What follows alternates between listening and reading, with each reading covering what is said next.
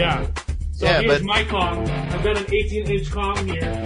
Chill him. I know you're being funny, but it's not. It's heavy, not heavy. Jester, Jester, it's You're listening to Kuya is an absolute moron.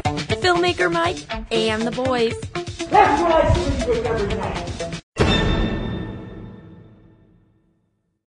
In three, recording in progress. Three, two, one. Yo, everyone, you're listening to Filmmaker Mike and the boys. Joining me for this episode is Sequestered Jester Hey, hey, everybody. and Pinhead. There he is. There we go. There you go. Just some ASMR. Mm, Yeah, man. That's yeah, my secret. baby. yeah. So we are without Kuya. Thank God. I mean, uh, yeah, we're we miss him. We miss him a lot. Well, he's enjoying. He's enjoying uh San Diego. So I just want to put it out there right now, Kuya. I love you. I miss you, and I can't wait for you to come back. Come back home soon, baby boy. Yeah, ditto. yeah. After saying Fuck thank off. God. Yeah, you just tell the fuck off. Shut up. ditto. Let me backtrack that. Uh, alrighty, so we're gonna kick things off with Pinhead's movie review on Spiral, the latest installment in the Saw franchise. So I'll give you, because there's other uh, quick synopsises of it, but I'll give you the IMDb synopsis of this because this is closest to the telling you what the movie is without spoiling it. So the synopsis is a criminal mastermind unleashes a twisted form of justice in Spiral, the terrifying new chapter from the Book of Saw. It's directed by Darren Lynn Bousman, written by Josh Stolberger. Oh God, no wonder why. And Peter Goldfinger. Oh, that's another reason why. So this explains a lot. It stars Chris Rock, Samuel Jackson, and Max Minghella. Mm-hmm. So I'm assuming that's the. Let me do this real quick because I want to make sure I'm a. Yeah, it's him. So anyway,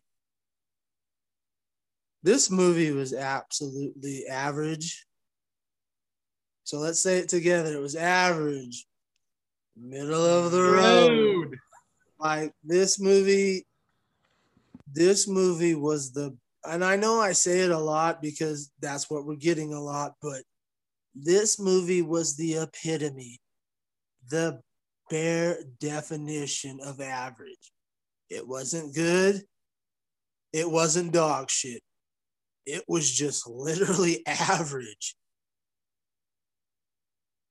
And that's saying a lot considering the last Saw movie, Jigsaw,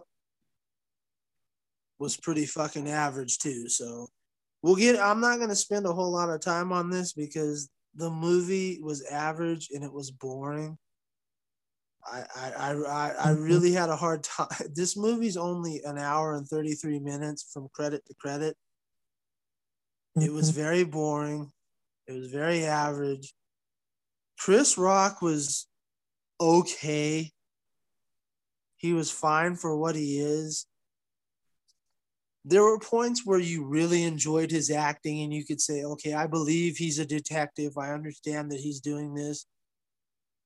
And I can see what he's doing. And then there's moments where he just takes it over the fucking top and it he starts doing that CB4 mm-hmm. acting. If anybody's ever seen CB4, the movie, the comedy movie, the Cell Block 4 that he was in in the 90s, mocking NWA, it was an it was a gangster rap spoof, but the same acting that he had in CB4, he he does it in Spiral. He pulls back where you go, okay, he's doing a good job, and then he goes over the top. So it takes you out of the mm-hmm. movie. Mm-hmm. Let's talk about the important parts of this movie, which are the traps. The traps are fucking garbage. They're trash. A guy has this, you know, there's a tongue trap. Ooh. There's a Chinese there's there's a there's a Ch- Chinese finger death trap on steroids. Ooh, look out! A You know- Chinese finger death trap. I know. Yeah, on steroids. Yeah, I'm on steroids. Like they they try doing that. Ooh, you know, my grandmother didn't even budge. She was like, "Mm, okay. And then you had the final, like there were. Oh, I will give them the one trap. There's one trap toward the end that I really enjoyed. It had to do with glass, and it, it and it is brutal. Like the trap is brutal. The idea, but the, the idea behind the trap. I'll just say this without spoiling it. There's a contraption where glass falls into uh, a, a wood chipper that's connected to, I think it's a 747 uh, jet engine that pushes, and that's that's where I'll leave it. And it's Holy cow! yeah, it's and I was like, oh shit! Now we're talking.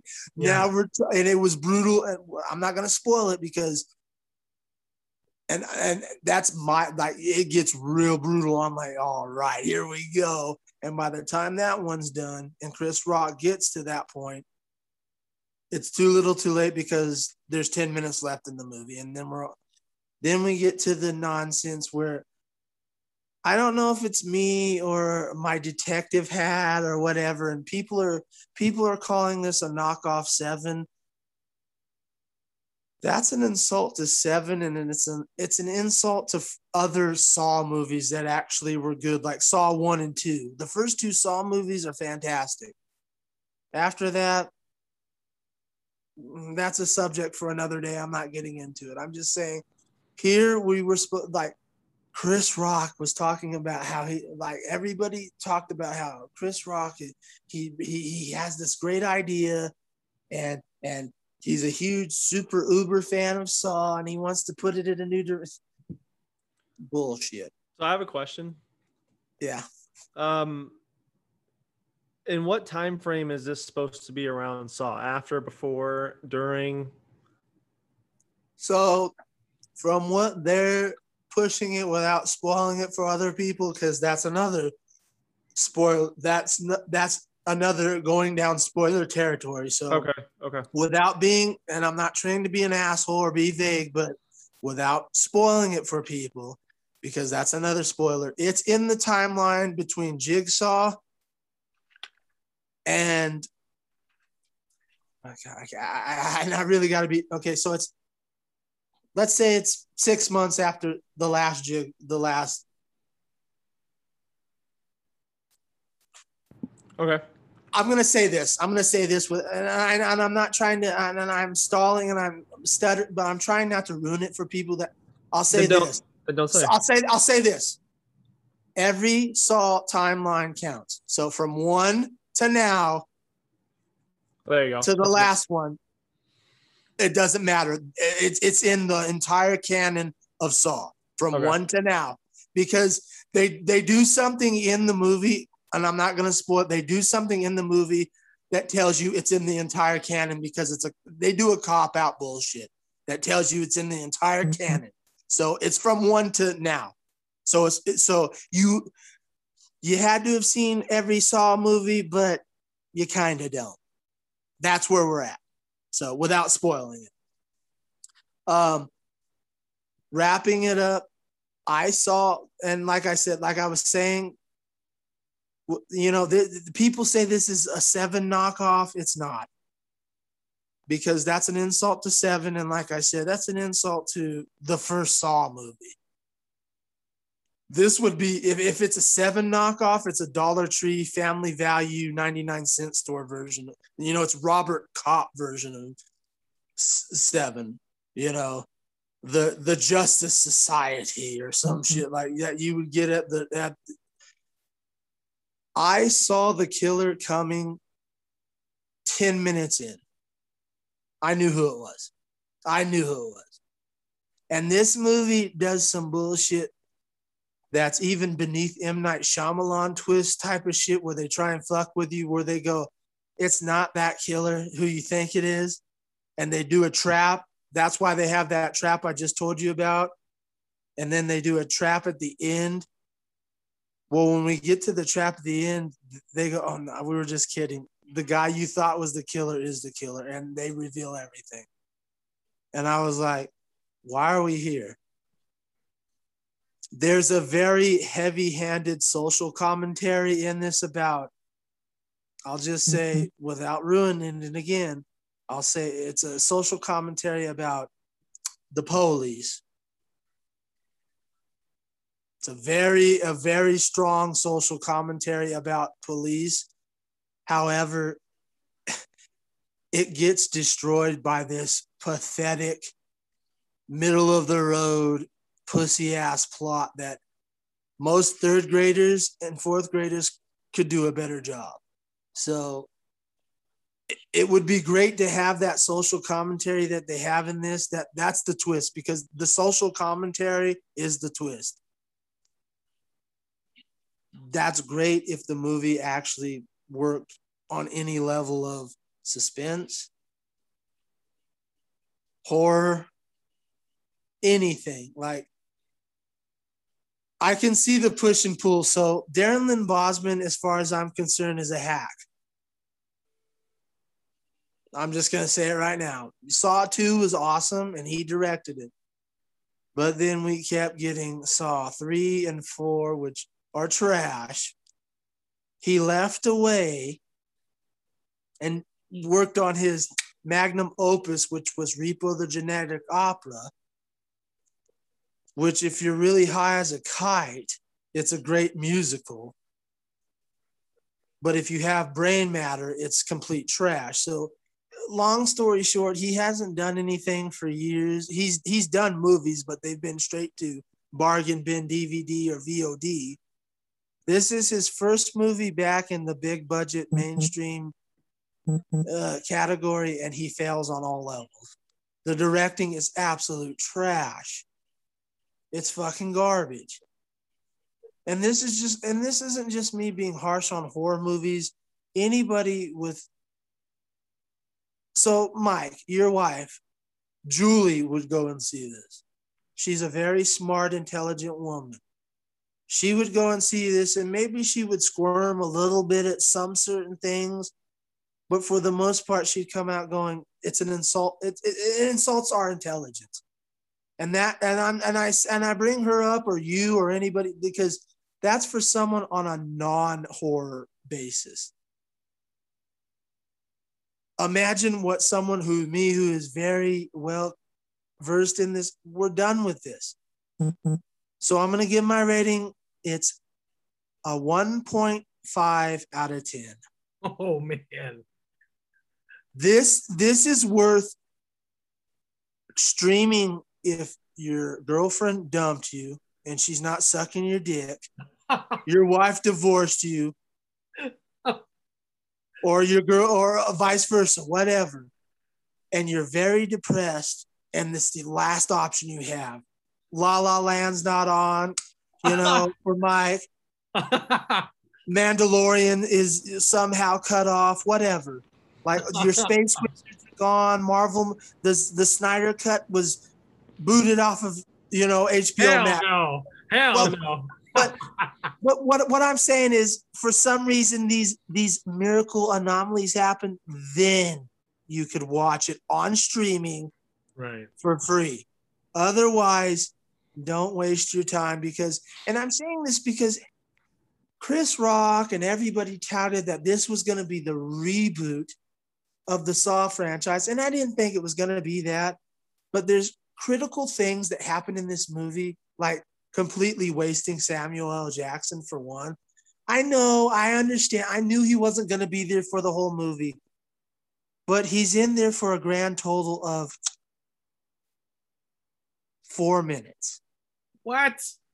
And that's and that's and that's including the trap time. And I've already said too much. He's in there stretching it. If you stretch it, he's in there for a grand total of five minutes and 30 seconds. And these guys, and I know why they did it, they didn't just they didn't just go, oh, it's Chris Rock. They said Chris Rock and Samuel Jackson, and they did it to get asses in seats.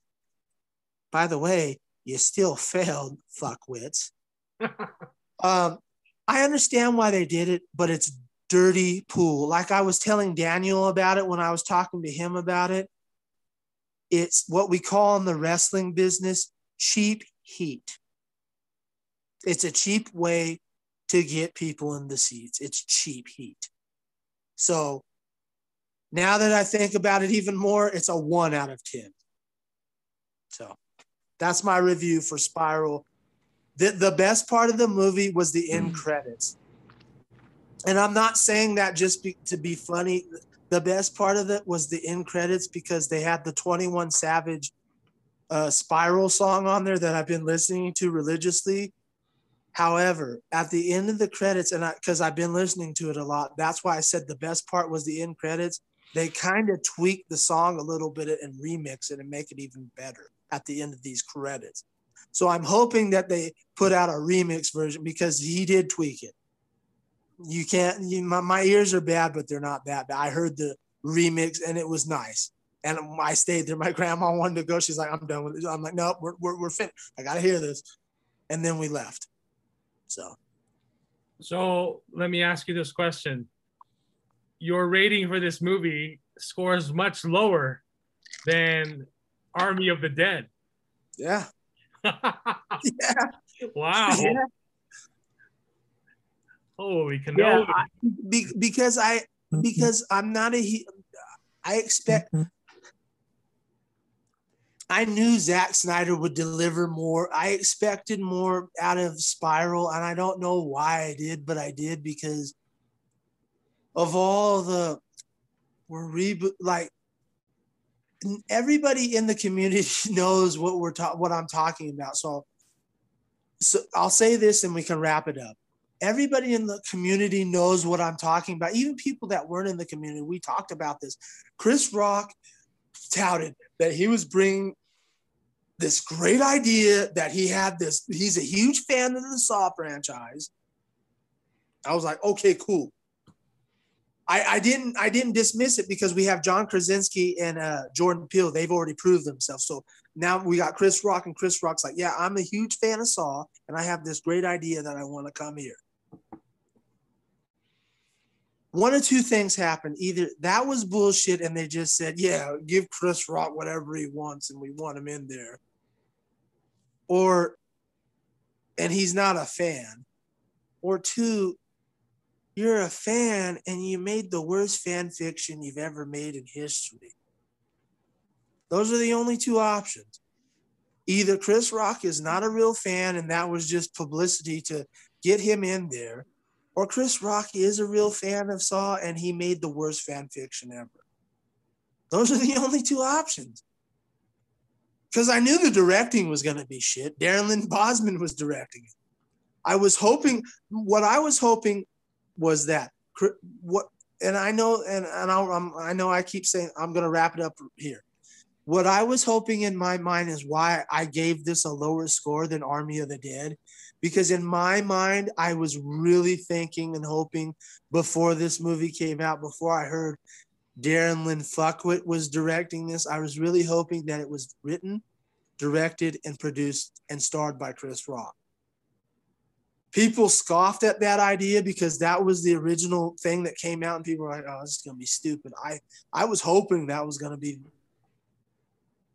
and now that i see what what came out of this film I would have much preferred that what I thought in my head than what we got. Because between Chris Rock's overacting and Darren Lynn Bousman's shitty directing, we got. Mm-hmm. I'm being nice. Average it middle of the road is being nice. So it, it, it's a. I'm gonna be nice. I'm gonna I'm gonna be really nice because I like Chris Rock my final verdict is a two out of 10.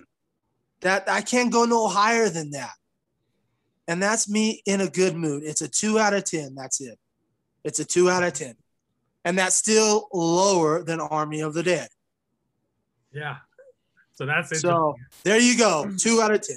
All righty. Cool. Well, thank you for that review. Um, yeah, you're welcome. well, moving on next. Um, want to talk about the Bad Batch, episode five, Rampage. Uh, the Bad Batch continues on with a mission. Uh, so it says here the bad the Batch strike a deal to take on a mission. Um, did you get to finish it, Jester? I did finish it. Yeah. What'd yeah, it was okay. I'm just I want more. You know, I, and like I think I've been spoiled by Mandalorian if I'm being honest, because like, you know, we we complained that there wasn't enough of Mandalorian sometimes. Like we wanted, I mean, we wanted more. Like I'm saying now, but at least with each episode of the Mandalorian, I felt like I was progressing in the story. I don't feel like I'm progressing right now. So, I I don't know. I, I'm enjoying the episodes. I'm not disliking them. I just I, I want more. Yeah. This one was okay. I mean, I, I I honestly, this is gonna sound really bad as a Star Wars fan. I don't really care where the Rancor came from in Return of the Jedi. Spoiler Well, alert. Um, supposedly that's not the same one. I heard that, but like, wh- why else add a add a Rancor like like infant Rancor, and then have, huh? And not and not to interrupt, I thought you got your Star Wars card revoked last week when you were proven wrong from Mike. so- Oh, I did. So okay, then I have every right to say what I'm saying right now. exactly. So keep going. um no i love the bad batch and i love the characters and, and like each episode that we watch i get like a hint and a little bit of a, a dopamine rush of excitement from certain things that happen but i'm not like oh my gosh i can't wait for the next episode guys. I can't wait. I i don't really care. Like honestly i f- i started this one and then i forgot to finish it. Like that's that's as a star wars fan i feel i feel terrible. You know what i mean? You forgot. To, yeah, I So in, so in your opinion, it's not like Mandalorian level of like I must see this. Yeah, it's the story hasn't done anything to where I'm wanting the answer to the next question. At least with Mandalorian, there was a mystery going on, and there is a mystery in this one too. But at least with the Mandalorian's mystery, like little pieces of the story were being handed to us each episode, enough to where I was like, "Oh wow, that's something really big. What's the next thing going to be?" This one, it's like we're gonna have a side mission to do this and then this and then this, and I'm like, okay, I like that. I like that. I'm I'm getting every step of this new world that they're developing, but I, I think I said this to Mike when we were at work. I wish instead of 16 episodes, we got eight and they made them all like one hour, hour and 15 minute episodes, like the first one. Um, because the 30 minutes I feel like is just not enough for these little side missions. And I understand they're very much trying to stick with Clone Wars era, you know, TV show, uh, Cartoon Network TV show kind of thing, where like 30 minutes every week and yay, you know, kids up, get, getting up for their morning cartoons. But after the Mandalorian, dude, it's tough. Like it's really hard for me to to stay interested. Uh, I was talking to Brad, and he was like, "I'm just gonna wait till they all come out, and then I'll and then I'll binge it because I just it's just not gonna be the same." And I'm like, I'm almost at that point where, I mean, I'm not going to because I'm still a nerd enough to I want to go watch it, but yeah, I mean, it's almost better if if all these were out and we can binge them. Yeah, so but for so so what you're saying for a non-space wizard uh inductee like me, uh, it's not on that level. The bar was raised too high with Mandalorian as far as Yes, you. and For for, you. If I was recommending this to anybody else, I would ask first, did you watch the Clone Wars? And if they said yes, I would then ask, did you like it? And if they said no, then I would say, then the Bad Batch is probably not for you. gotcha, gotcha, That's probably what I would say. gotcha. well, if I met someone who said I didn't like the Clone Wars, when I fucking punch him in the face, I'd be Well, like, yeah. "Fuck you!" I mean, You're I- wrong. I completely agree, but because I'm sure, like like my pop, for example, absolutely loves the Mandalorian, but he just can't stay long enough to watch Clone Wars. Like he's like, yeah, they're cool, but I I don't really want to watch the next episode. I don't really care. And I'm like, okay, that's fine. Stop asking me so much, so many questions, old man. Then watch the show. yeah, watch the whole series so you get Yeah. your, a lot of your questions answered. I completely agree. But um, Or Perhaps- tell your pop, or tell your pop to say fuck the space wizards and come over to the dark side and join Star Trek. oh, he loves Star Trek too. So Oh, Uh, I so- love your pop. yeah. Did he did he just start season one of the Clone Wars and then just try to go from there? Or Well, I told him, I said, uh, look, man, if you're gonna watch that show, um, very much expect to be because he's not as much of a diehard fan as I am. So I said, Oh, okay. you know, expect the very much low budget, child centered uh, content until about season three. Then, then season three it will pick up, and then you know it'll get really, really good to where what we got in season seven. And um, see, that's something I'm not. I'm not trying to say the Bad Batch is immature in any way. Like it's very much mature for this animated show. It's just, it's just not keeping my interest right now. You know, I don't know. Uh, yeah, I I'd feel say it's mature. They're dealing with human trafficking again. No, I know, and like I think They- I think that's cool. Really? You they, know, dealt, I- they dealt with that in uh, the Clone Wars, um, and they're they're dealing with it again in this uh, particular episode. And then these characters, um, I forgot their name, the species, is it Zygerians? yeah, uh-huh. Yeah, um, we haven't seen them yeah since the, that episode of the Clone Wars. Uh, that was an interesting episode as well. Um, and then yeah, so Muchi is their target that they're supposed to save, and spoilers, they think it's a kid. It's some kid who's been enslaved, but it turns out it's an adolescent rancor. So for those who are not familiar with it, what a rancor is in the Space Wizards universe, it's uh, the huge monster like uh, monster creature that Luke Skywalker encounters in Jabba's palace, and that he he's tasked to kill without the use of his lightsaber. You know, and I, I remember when I first watched Return of the Jedi, and I started watching it, I'm like, okay, it is. He enters the palace like a motherfucking badass Jedi. Force Force fucking chokes one of the um, what's the name? The uh, The guards. Gamorrean guards yeah. and I'm like, holy shit, just like his father. Uh, you know, and then he's like dealing with Jabba and he's telling him, uh, release my friends, release, uh, you release Captain Solo and the Wookiee to me. Uh, all that stuff. And then of course Jabba's like, he tries to use the Jabba, uh, he tries to use the Jedi mind trick on Jabba, but Jabba's not weak-minded like Bib Fortuna. By the way, Bib Fortuna getting his moment in the spotlight.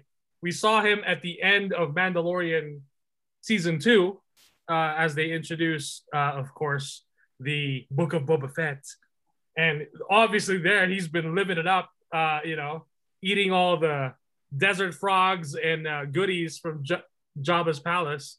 Uh, but then here in this episode, we see Bib Fortuna again, but this time, of course, in the timeline, he's still working with Jabba.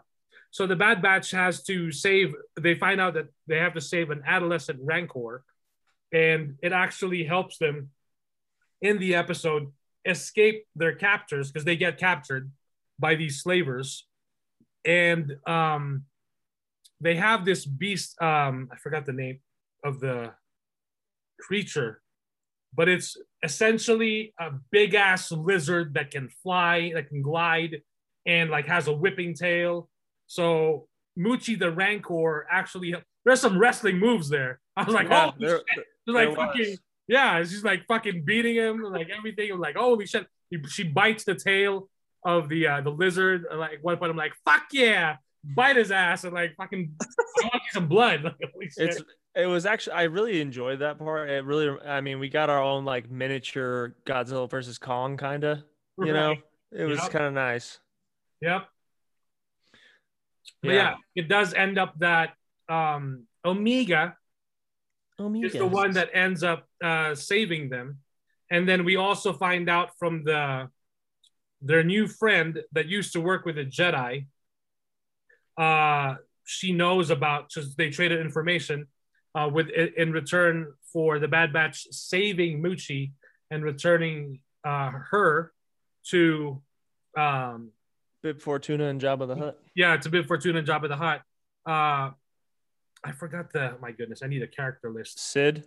Cid, yeah, that's right. Thank Yep. you. So Cid, Cid is the informant, and that tells them, "Hey, save, save the, save Muchi." and I can give you the information you want on the bounty hunter, which is Fennec Shand.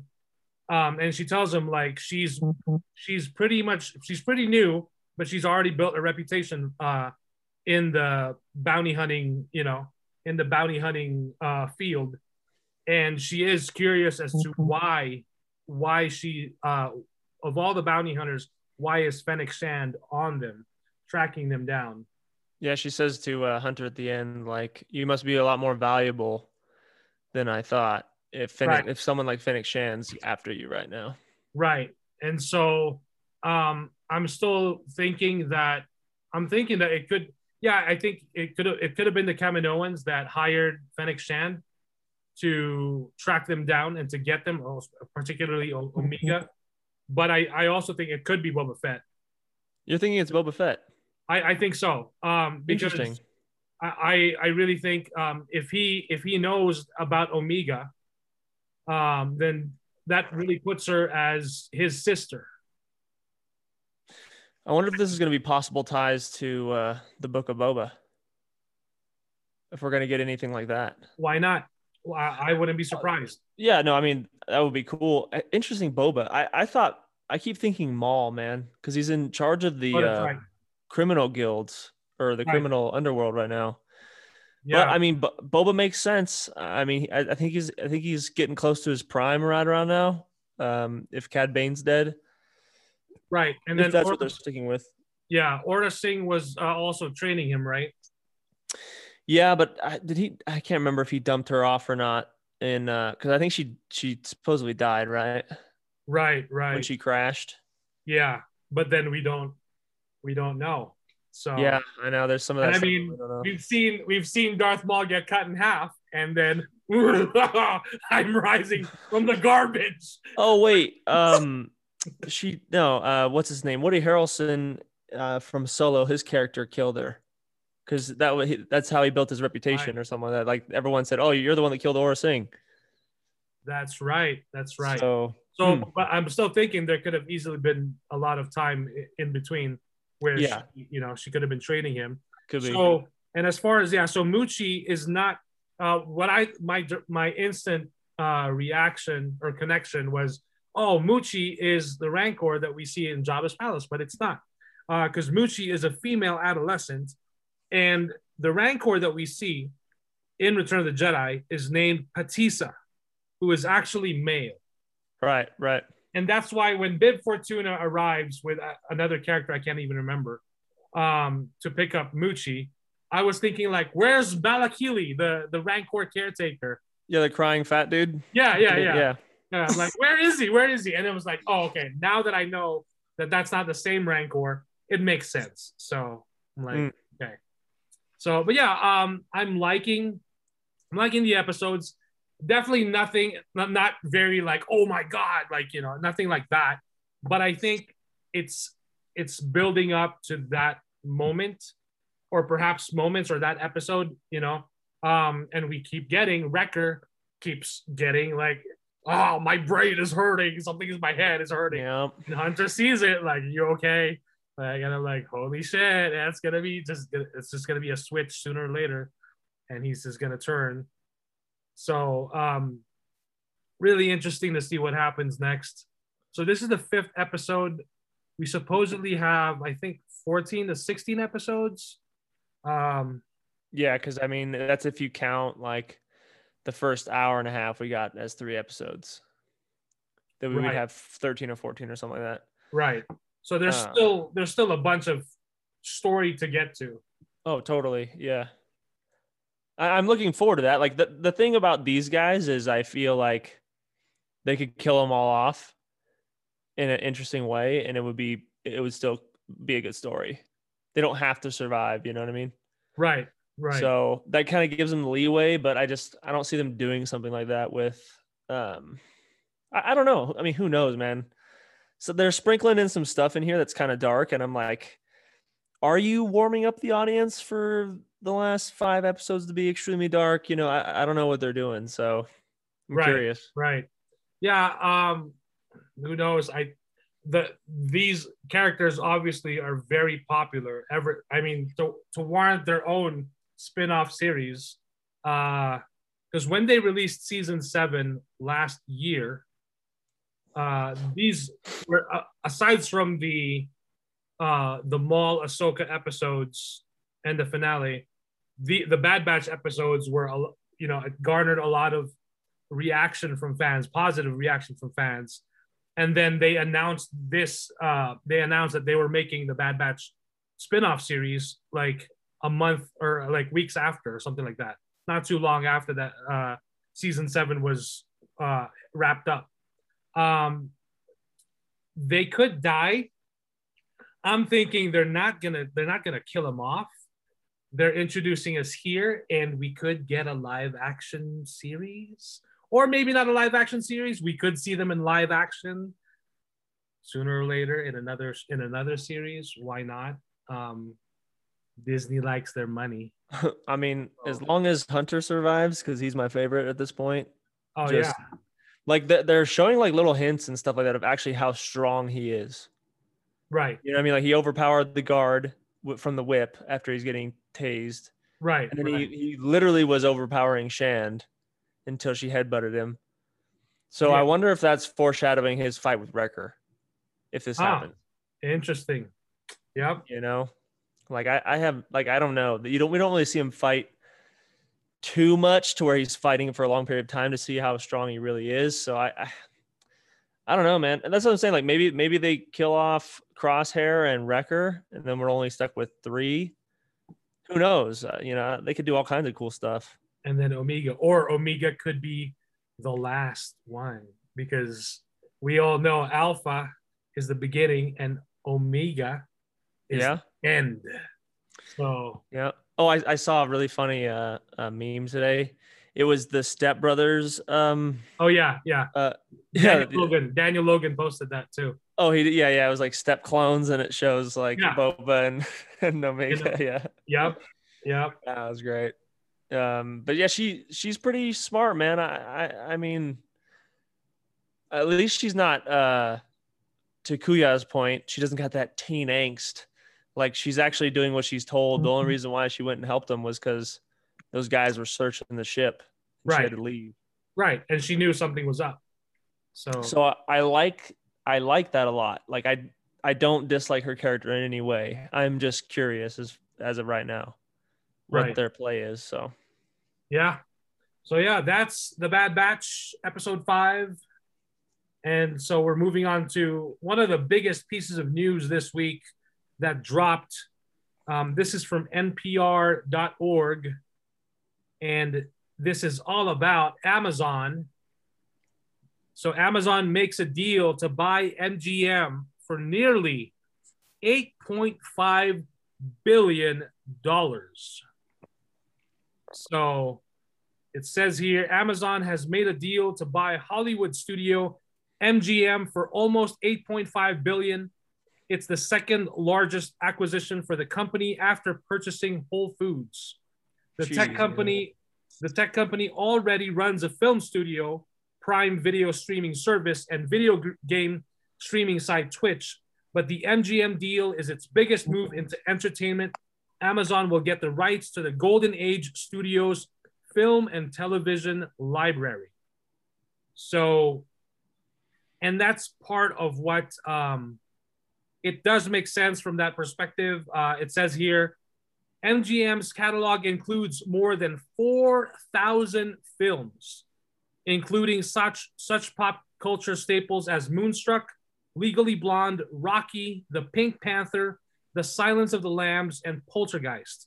And of course, you can't forget Stargate, uh, Robocop, and this British Secret Service agent from MI6, James Bond. Fuck. So, what was that? Fuck them. it's kind of scary, man. I mean, they're getting their own Infinity Gauntlet and adding the gems to it. Well, they're pretty Not really. they're pretty much saying fuck you Disney, fuck you Warner Brothers, fuck you everyone else. We're Amazon and we're going to we're going to go toe to toe with you guys. So it makes sense from uh, that perspective for them to compete to really uh, keep going because when you look at what Disney did, uh, you know, before buying Lucasfilm and Star Wars, before buying Marvel, they really didn't have Disney did not have they cornered the market on the girls market as far as Disney princesses. They had that, no problem. But what they were missing was the boys was was getting the boys market, you know. So th- and this is what I'm I'm speaking like before the Star Wars and the Marvel acquisitions, right? So, and that's why they took risks on Tron Legacy because they wanted that boy market. They took risks on the Lone Ranger because again they want. But again, when you look at how those did, it you know I mean Tron Legacy could be argued like yes we could have we should have gotten the, the, the sequel already years ago. Um, and had they done that, there's a growing, there's a very passionate fan base for the Tron uh, franchise, uh, but that didn't happen.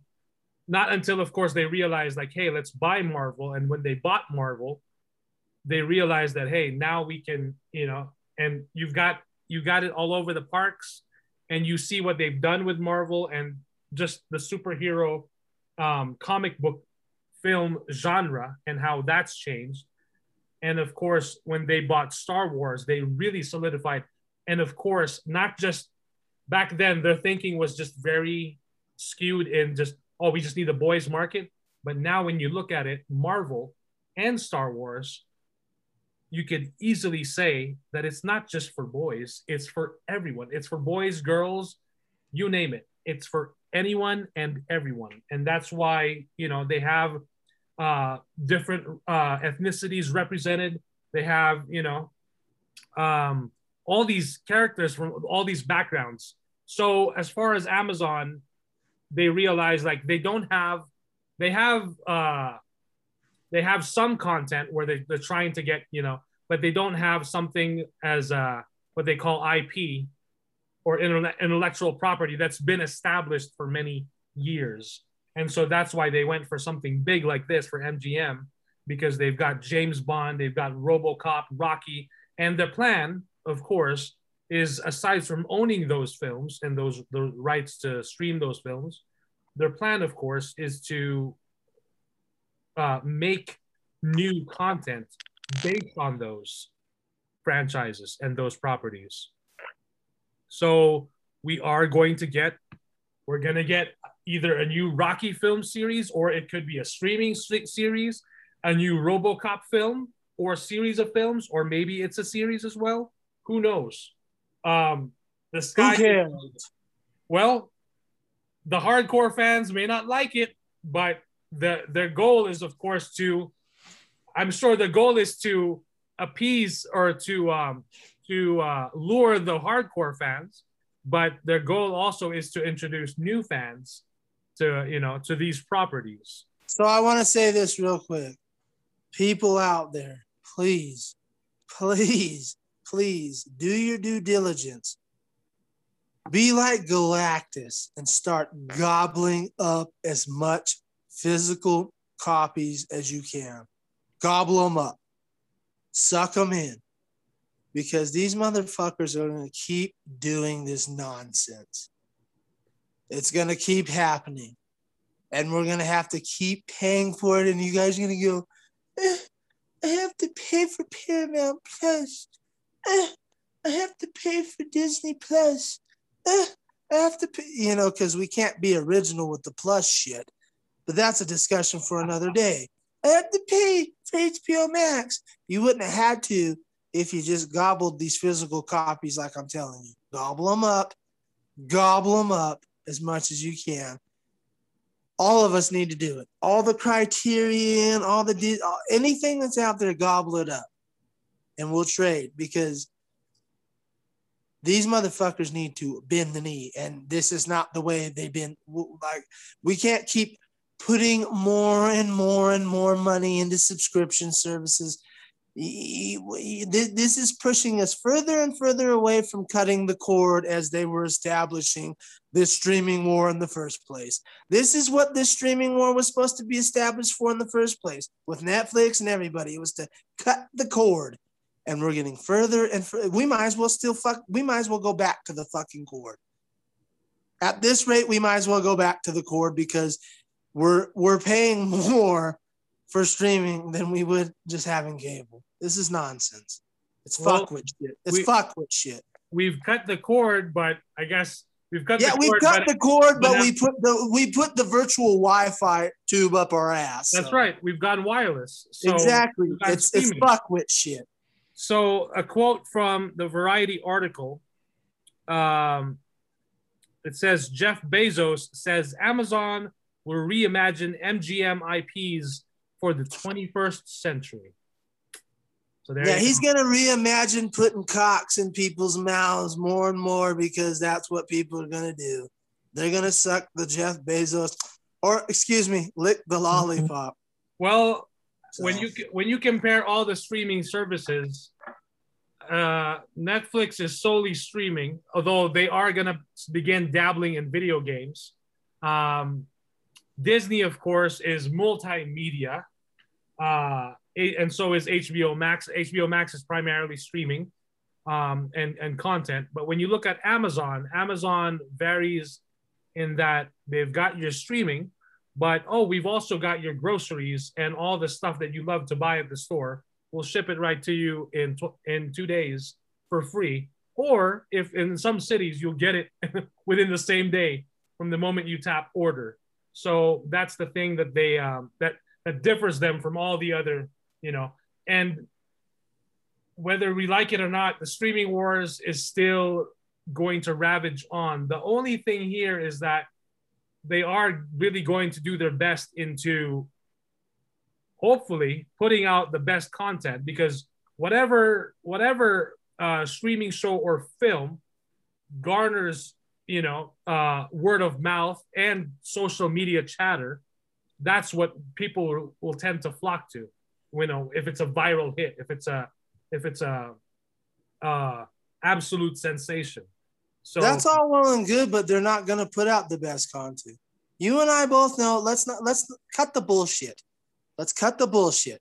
You and I both know with this streaming war and this continuing stacking on like Tetris, they're not going to put out the best content. At best, they're going to put out the very bare minimum, and a couple will slide out.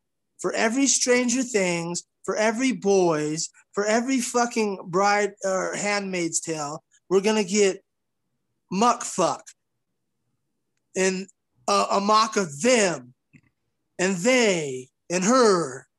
Like, th- th- th- let's not be daft here. We know that we we know where this is going. Now, may, prove me wrong. Prove me wrong. Pro- I, I'm- I'm challenging all you fucks out there, all you fuck with streaming services. Prove me wrong.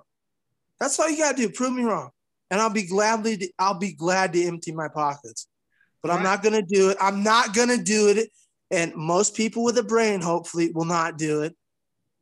But we live in a brain dead society, so there you go. But most people that have common sense will not fork out this money to brain dead fair, middle of the road bullshit.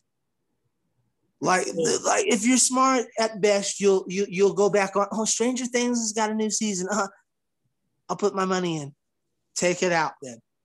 Oh shit, the boys is coming back. That you know, but are you are you really gonna sit there and pay for that shit when you're getting muck muckrake middle of the road bullshit?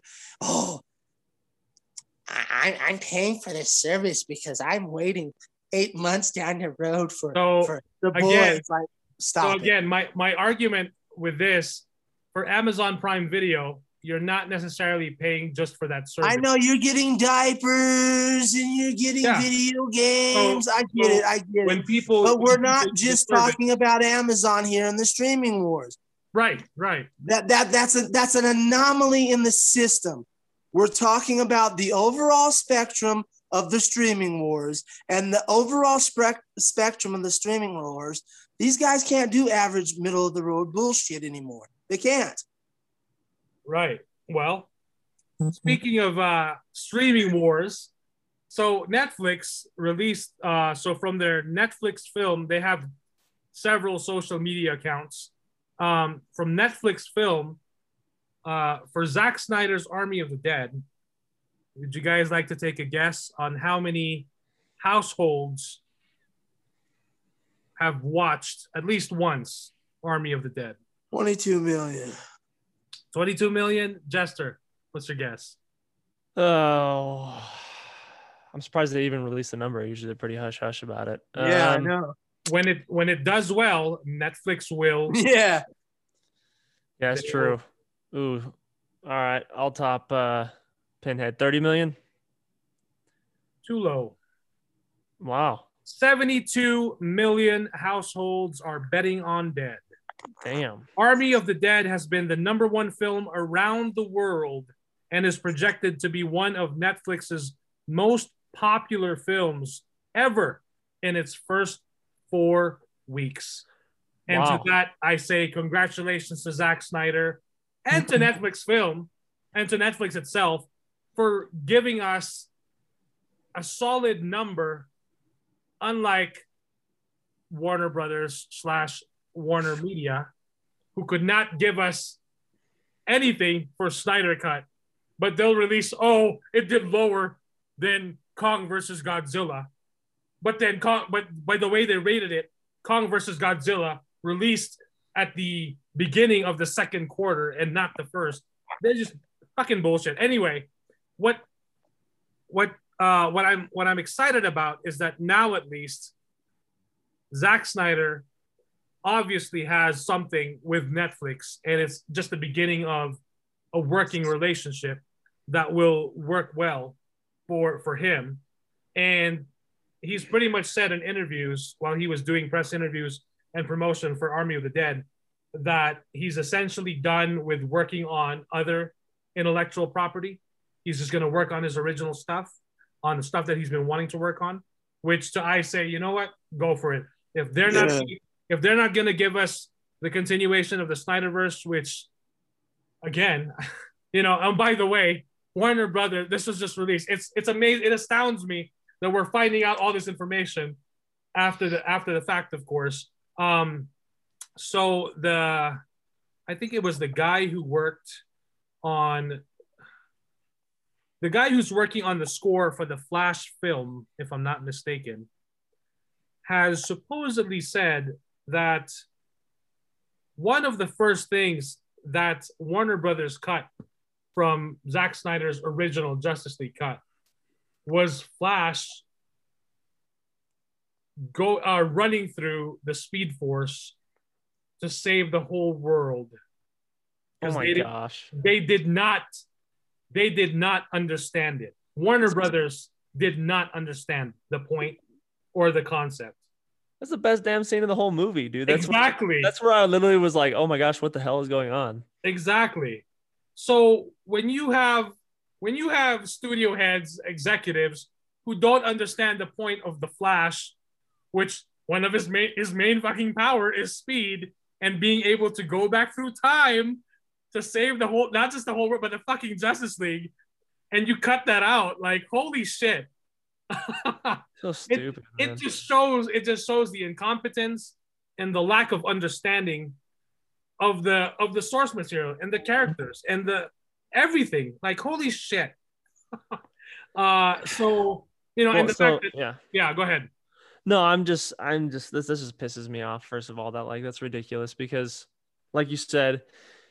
but with this news about Army of the Dead, my opinions aside of how the movie was to me, this is why I, I look, I know people have their issues with Netflix, but the reason why I like Netflix is because they let creators do whatever the hell they want. And to see the success of creators doing whatever the hell they want being a massive success is good news for the future of uh new people coming in and doing the projects they want to do. I mean, for crying out loud, how many animate how many animators and uh artists did Netflix steal from Disney because they could do whatever they wanted? AKA, you know, we got Love, Death, and Robots where they're doing whatever the hell they want. And it's, you know, it's bonkers, but it's interesting. right So it's good news, and I'm I'm happy for Zack. Unfortunately, I'm saddened to hear we're not going to get any more Justice League and good I mean, DC as, stuff. As, as far as we know, you know, they still could announce something. I'm still holding out hope, you know, maybe, but you know, That's adorable. common sense would just dictate would also just dictate that they should have already done it. Yeah, Should have already announced something after you know, after the the success that it was, and just the word of mouth and the social media chatter and the people just losing their fucking minds that this movie is actually good, and it's not just thirty more minutes of deleted scenes Mm-hmm. or of bullshit. ego. It's You the know? ego Warner Brothers that that's the reason why we're not getting it.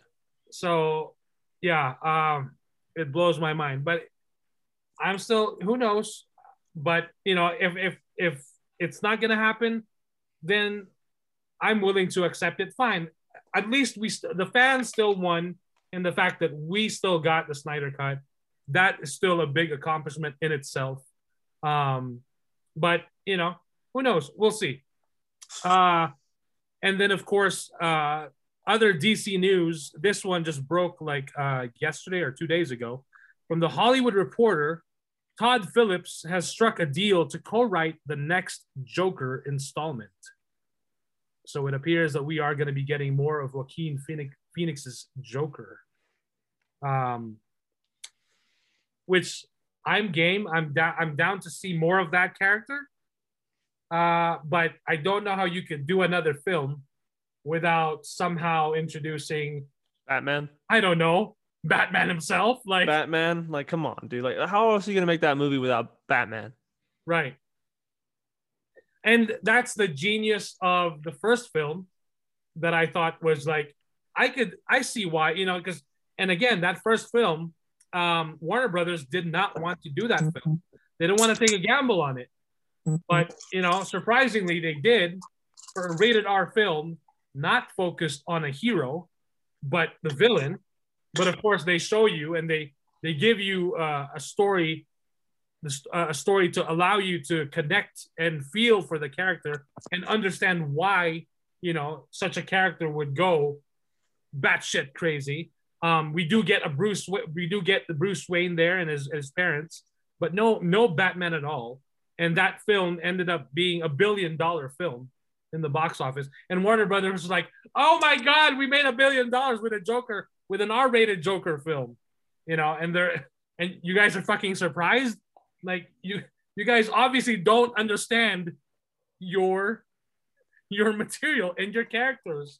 Like of all the people, of all the characters that would make a billion dollars, of course, it's Joker. Why not? I mean, if Heath Ledger was still alive, and you know, uh, we uh, Nolan, of course, would have done the Dark Knight Rises. We could have seen a different Batman film where Heath Ledger's Joker would have been back. You know, I don't see why they would just, if if he was still alive, that they would have not re- uh, had had have him return, He was supposed to return. huh? The he was supposed to return. Yeah, There- right.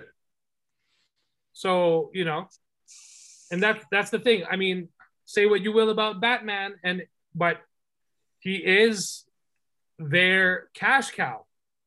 You know that the character and the the the universe and the just the um the character itself. I mean, we're getting a brand new Batman film next year with Robert Pattinson's Batman, with Matt Reeves' Batman.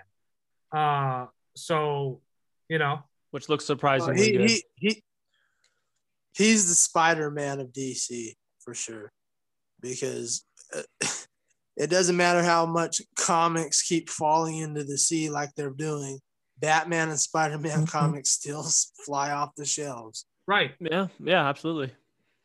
and they're they're absolutely recognizable. They're the only thing keeping comics alive right now, apparently. so, and then we also got uh, news for HBO Max. Um, so the directors for Bad Boys for Life, Adil El Arbi and Bilall Fallah, are set to direct the upcoming Batgirl film for HBO Max. So this is from uh, the Hollywood Reporter and Christina Hodson, who wrote Bumblebee, um, and she also wrote Birds of Prey, and the Flash film, is going to be writing this film. Now, not too, uh, a few years ago, we had um, this guy called Joss Whedon who was supposed to make the Batgirl film. Oh yeah, right. Really? He was supposed to make it? Yeah, he was he was attached to it. Um, and then oh man. and then out of nowhere, uh, it just they announced like, oh, he just couldn't come up with. And I'm like, you couldn't come up with something, really? Out of all that you've done, you couldn't come up with a story for or like a treatment for Batgirl, a script for Bat. Like that doesn't make sense. But who knows what was already happening back then? Um, so yeah, uh, but I'll I'll take I'll take these guys. I'll take you know uh, Christina Hodson over uh, Joss asshole Whedon to to get to get more work. You know, uh, knowing not what we know now, of course, after uh, everything that he's uh, he's done. I mean, threatening Gal Gadot's career, who was already an established star. He he, he pretty much threatened her, and there is a video clip of her um, being interviewed uh, from international media, and she when uh, you look at you read the captions, she does, she's speaking in um, a different language. I, I can't remember what exact language, um, but She's she Israeli, right? yeah. So she basically admits that yeah, he he threatened her. He threatened to end her career if she wasn't going to do what he wanted her to do during the reshoots for Justice League. And she handled it. She talked to Warner Brothers Bat- Brass immediately, and they handled it. But of course, you know, for uh, up and comer like uh, Ray Fisher, you know, for the longest time, everyone was saying, "Oh, he's just looking for attention." When in fact, what he was saying was all the truth. So yeah, um, what what gets me is why Batgirl is going straight to HBO Max. I'm hoping that this changes. Um, I think Batgirl should be a movie on the big screen because you've got a lot of Batgirl fans um, and just people who know the character from all sorts of media that would love to see this on the big screen and not just HBO Max. So Yeah, and the people the people that are working hard on this project deserve a lot more respect than that. I mean, and I'm not knocking HBO Max, but if you're gonna be if you're gonna give Birds of Prey the push, you should give Batgirl the push too. There's no reason not to do it. right, You know, you're doing Supergirl and you're touting all these things, but you're saying, you know, kick rocks to Batgirl. Like that doesn't make any sense to me. right, And It makes me wonder where the Supergirl movie will go. If they're doing this with Batgirl, you know. right, and I mean it's it's in the character's name. We know Batman is the cash cow. Why Exactly. would you? Why wouldn't you put Batgirl on the biggest screen possible? Exactly. and you could you could still go stream it to HBO Max, you know, day and date, whatever, because that's exactly. actually, That's fine. that's actually done well for Warner Brothers and HBO Max, um, streaming these films day and date. In the we saw it in Godzilla versus Kong. A lot of people came out to see in the theater, you know. Um, so why wouldn't you? I would I would just hate to think that uh you gave a mediocre film like Mortal Kombat a full release on both, and then you give Batgirl Seriously. Bottom feeder shit. It's it's unacceptable. Right, right. So another piece of uh, DC news. I did not. This was from last week. I did not get to mention this. I totally forgot. But this is this is huge. Um, so Warner Brothers Animation, our Home Entertainment, confirmed that they are working on an Injustice animated film. Hell yeah. Ooh, that might Hell be kind of yeah. cool. Yeah. Hell yeah. One more time.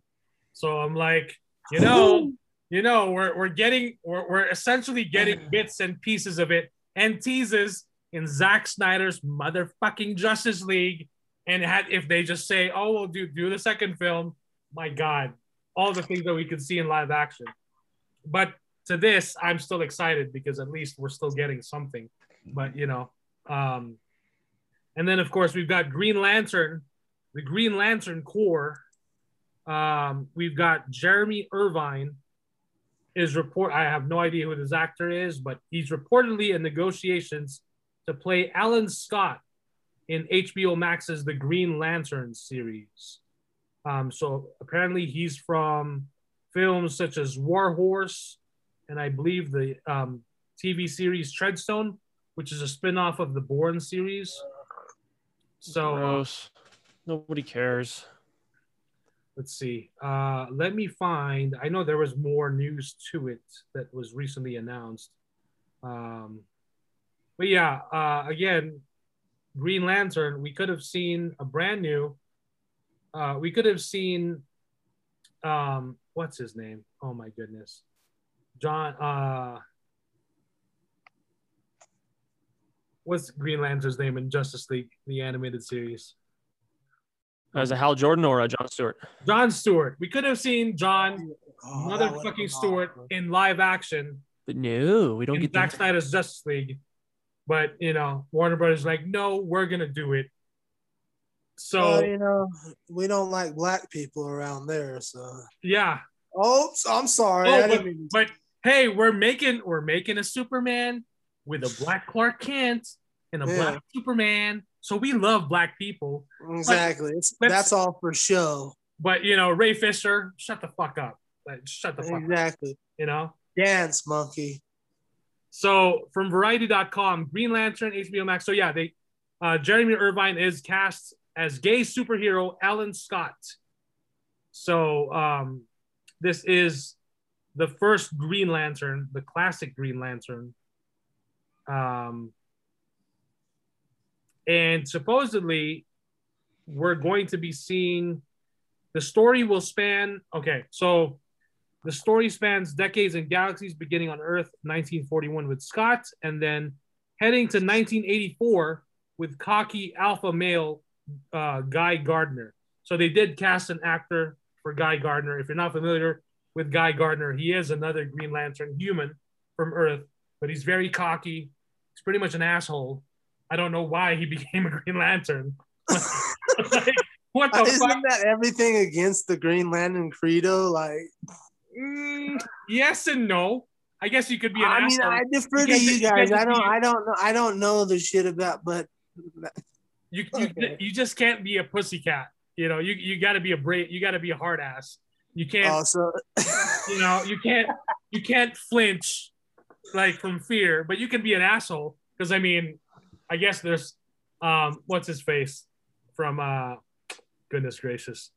Uh, so you you can rape women and beat the shit out of them, but as long as you're not afraid of heights, you're good. Like, is the, what's, what are you telling me here? Like, no no no no. Um, so I'm referring to Sinestro. on the Yellow Corps. Right. Well, he was first a Green Lantern.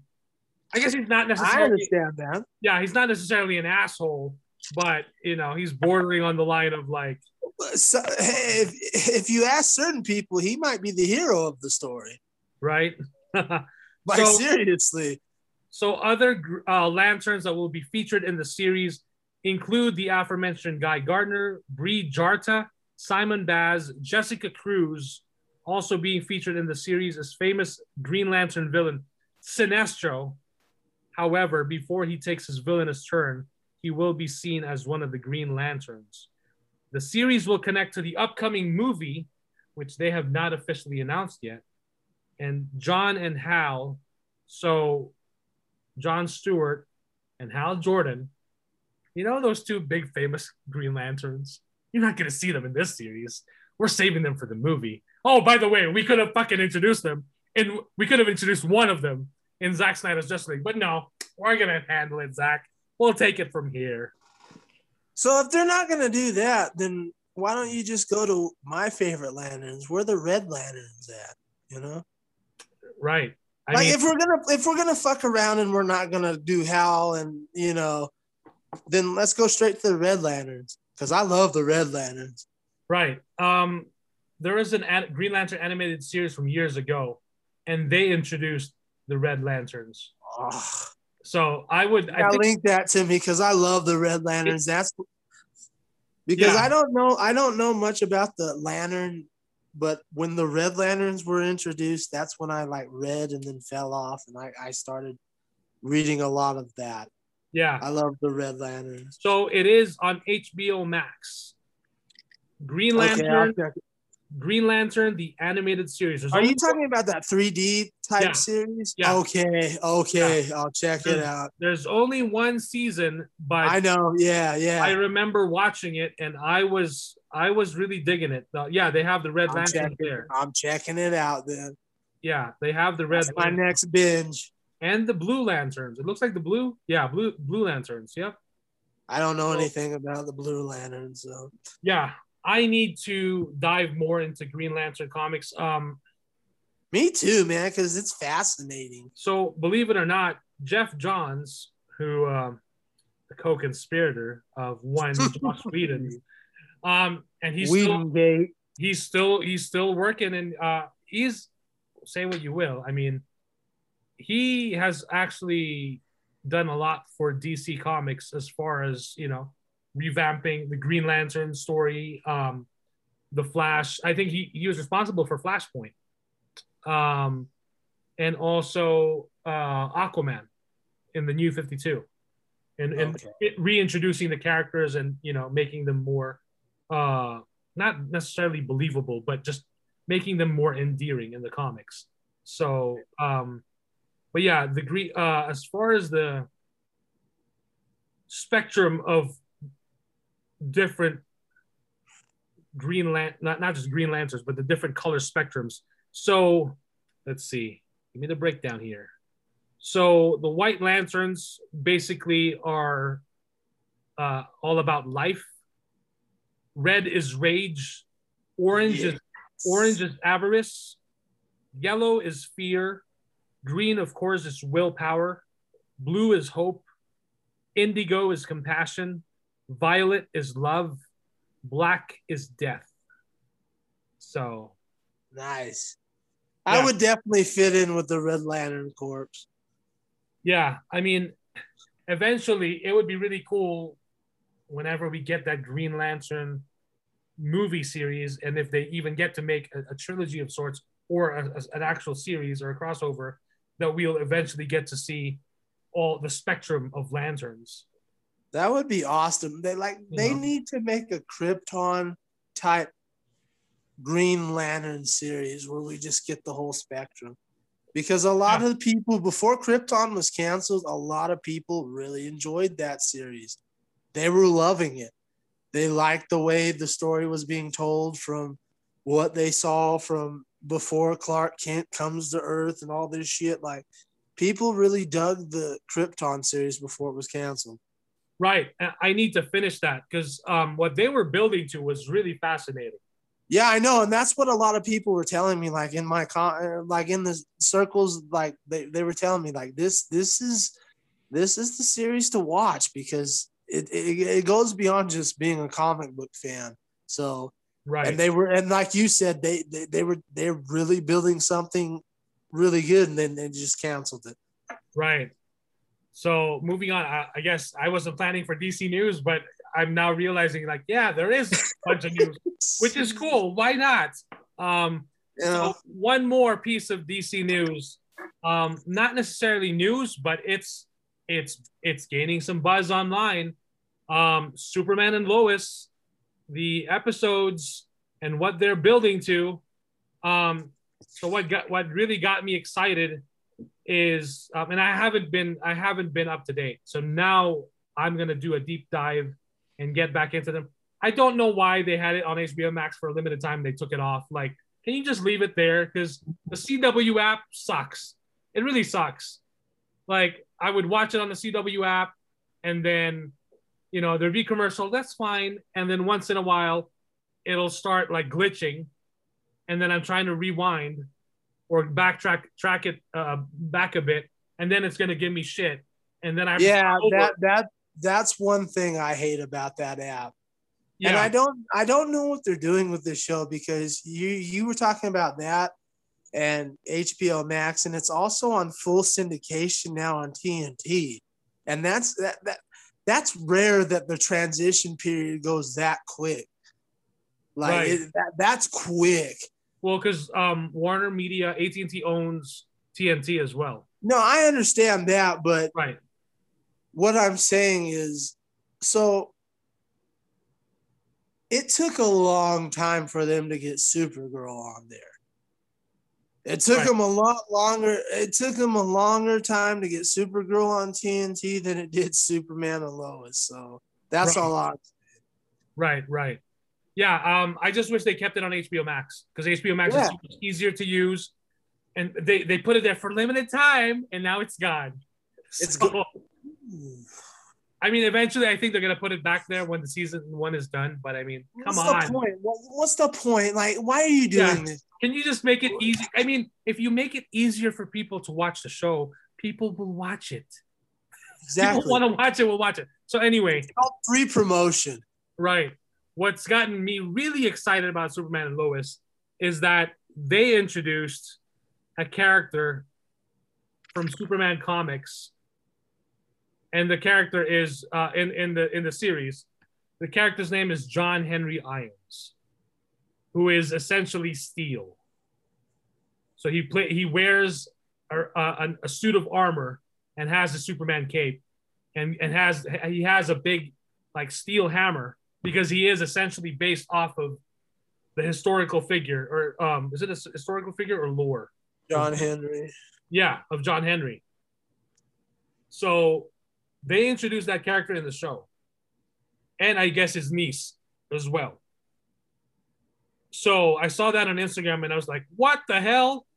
So that got me excited because one of my favorite superman stories graphic novels is the collection of the death of superman which is where i was first introduced to guy gardner who at that time did not have a green lantern ring now that i think of it he had a yellow ring so i'm like what the fuck is going on now and then let um me let me ask you a quick question, Mike. yeah That mean we're gonna get a reprisal of Shaquille O'Neal in the old suit again? right okay. So the article so there is an article from variety if i'm not mistaken that mentions what's happening currently as far as superman and lois right now. And the character of captain luther. So i read some stuff about it. I'm like oh okay. So now you got me. Now i'm to go back into the show. Because i did stop watching it when the snyder cut came out. Nothing else mattered but that of course. But now it's time to because i'm seeing people buzz about the show and i'm seeing like you know um people talking about it and now i'm getting really excited because people are just raving about this superman show that is supposedly really really good i mean i've liked the first you know few episodes that i've seen Yeah. so, but yeah, I'm excited to dive back into it. Um, alrighty, so moving on, we have uh, let's move on to some Marvel news. Oh God. Well, this one is from Marvel and Sony. So uh, we have Kraven the Hunter. He's been cast. Yeah, this Guess is stupid what? though. It's not a new actor. It's not Nope. a new. It's not particularly a new actor that's going to be in the new uh a bre- a newcomer to the superhero franchise. It's Aaron Taylor Johnson, also known as Quicksilver from uh the Avengers that one Avengers movie where Age uh, of Ultron. Age of Ultron where oh you didn't see that coming? I'm really fast, but I'll catch the bullets. With my back. Hold on. Hold on. I need one for this. Continue. Holy, Continue. how many have you downed? This will be the fifth one. Holy shit! Ow! Since we started, Yep. holy shit! That's light work. I thought that was like your second one or third one. Like, That's light work. jeez. Okay. So this Well, one is, this one is from the Wrap.com. Aaron Taylor Johnson to play Spider-Man villain Kraven the Hunter. So, believe it or not, other actors that have been approached uh, uh, for the role, uh, one of them has been Keanu Reeves. Oh, he would have been great. Really? Yeah. Dude, why didn't he take it? Um, He would have been awesome as Kraven. It's probably like the Matrix. The Matrix needs Neo. I'm still Oh, doing John terrible. Wick 15. uh, I'm I swear I saw it in an Instagram post. I'm trying to find yeah. So other actors uh, that Sony approached to play Kraven before landing on Aaron Taylor Johnson is Brad Pitt, Ooh. Ooh. Keanu, Keanu Oh. Reeves, Ugh. John John David Washington, Okay. Okay. Okay, that's that's a nice touch. and one more, Adam Driver. Oh, come on. Okay, oh, and that's you had you really those They had that dude. four, four amazing, amazing picks, and they picked You the blew it. same guy that You was in it. Age of Ultron. What? Oh my You didn't see that You blew it. You blew it. Oh my gosh, dude. Adam Driver, uh, even dude. I'm sorry, man. Uh, Washington would have been awesome. That would have been a great Washington would have been Yeah. perfection, and Adam Driver would have been fantastic. Keanu, second. Keanu Yeah. Reeves, I think, would have been awesome. Adam Absol- Driver would have. Any one of those would have been awesome. Dude, why did I we mean, get this? Lady Gaga would have been better than this shit. Oh my gosh, this is so stupid. Why did they do that? Beats this me. is Sony, correct? Sony, Sony. This is Sony. No Marvel. wonder why. Fuck with We're nation. we're Yep. not Di- we're not Disney Marvel. We're Great Value brand Marvel. Exactly. We're we're Dollar Tree. We're Robert Cop version of Marvel. So, So stupid, man. so for Sony's upcoming Marvel movie slate, so the the the next film we're getting, of course, is Venom Two, which will be released in September 24, and then of course in partnership with Disney and Mar- uh, Marvel, um, Spider-Man Three, Spider-Man uh, Far Away from Home, yeah, December 17, 2021, No way home, right? or No Way Home, yeah, yeah, thank you, No Oh, Way so Home, I'm- Yeah. Now- something about home. with all the home Spider Man, find your own fucking way home. Yeah, get the fuck home. so and then uh, yeah, so Spider Man. So we're getting two this year. So Venom two, and Spider Man three, and Morbius, which was we were supposed to get this year, but they pushed it back to next year, January January twenty eighth, starring Jester's favorite, Jared Leto. um, by the way, there is a Teen Titans clip of um, Beast Boy impersonating. Be- is it? Yeah, it's Beast Boy. Is it Beast Boy and then Robin? I think it's Robin that impersonates. Um, Robin impersonates Jared Leto. correct. Yeah, and then Beast Boy uh, and Does Jack Nicholson? He does um, Heath Ledger too. Heath Ledger's Joker, and then yeah, and then um, but yeah, it's Oh, hilarious. Mark, he does Mark Hamill's at the end, and then that's, That's the one right. that like, took That's the right. cake. Yeah. Yeah, Mark Hamill's Joker from Batman the Animated Series. It's a great clip. I shared it with you guys. I shared it on some other fan groups. It's hilarious, so and it's, funny. it's just yeah. I would have liked it though if they also did Jared Leto's Joker from uh the Snyder Cut. That would have been cool too. Oh yeah, that would have been a nice. But I I kind of took it as if Robin is an interesting choice. If the theory that Jared Leto's Joker was formerly Jason Todd, right. Robin, I was like, ooh, what are you trying to say? I'm like, holy shit! Now I'm gonna watch this. That would be awesome. right? So, all right. So yeah, uh, check that clip out. I'm sure you can YouTube it. Uh, Teen Titans, Joker, something like Joker impersonations. You Yeah. should be able to find you it. Yeah. So anyway, back to the Sony Marvel movie slate. So Morbius is January 28, 2022. And then we have Spider Verse 2, which I'm really excited for, October too. 7, 2022. And then the Kraven, uh, Kraven the Hunter film is not due until January 13th, 2023. Yeah, I don't even care anymore. Yeah, I mean, looking at those four picks, I would have taken any one of those and gotten really excited. Yep. I mean, not nothing against Aaron Taylor Johnson. I think he's a fine actor, but for Kraven the Hunter, He's had enough of the fucking roles already. yeah, like Yeah. Godzilla. yeah, Like what, what? How many? What do you want? You go? You Globe Goblin? Like, do you need all of them? Well, he's and you're already in a Marvel mediocre at best, so you shouldn't be getting that many roles.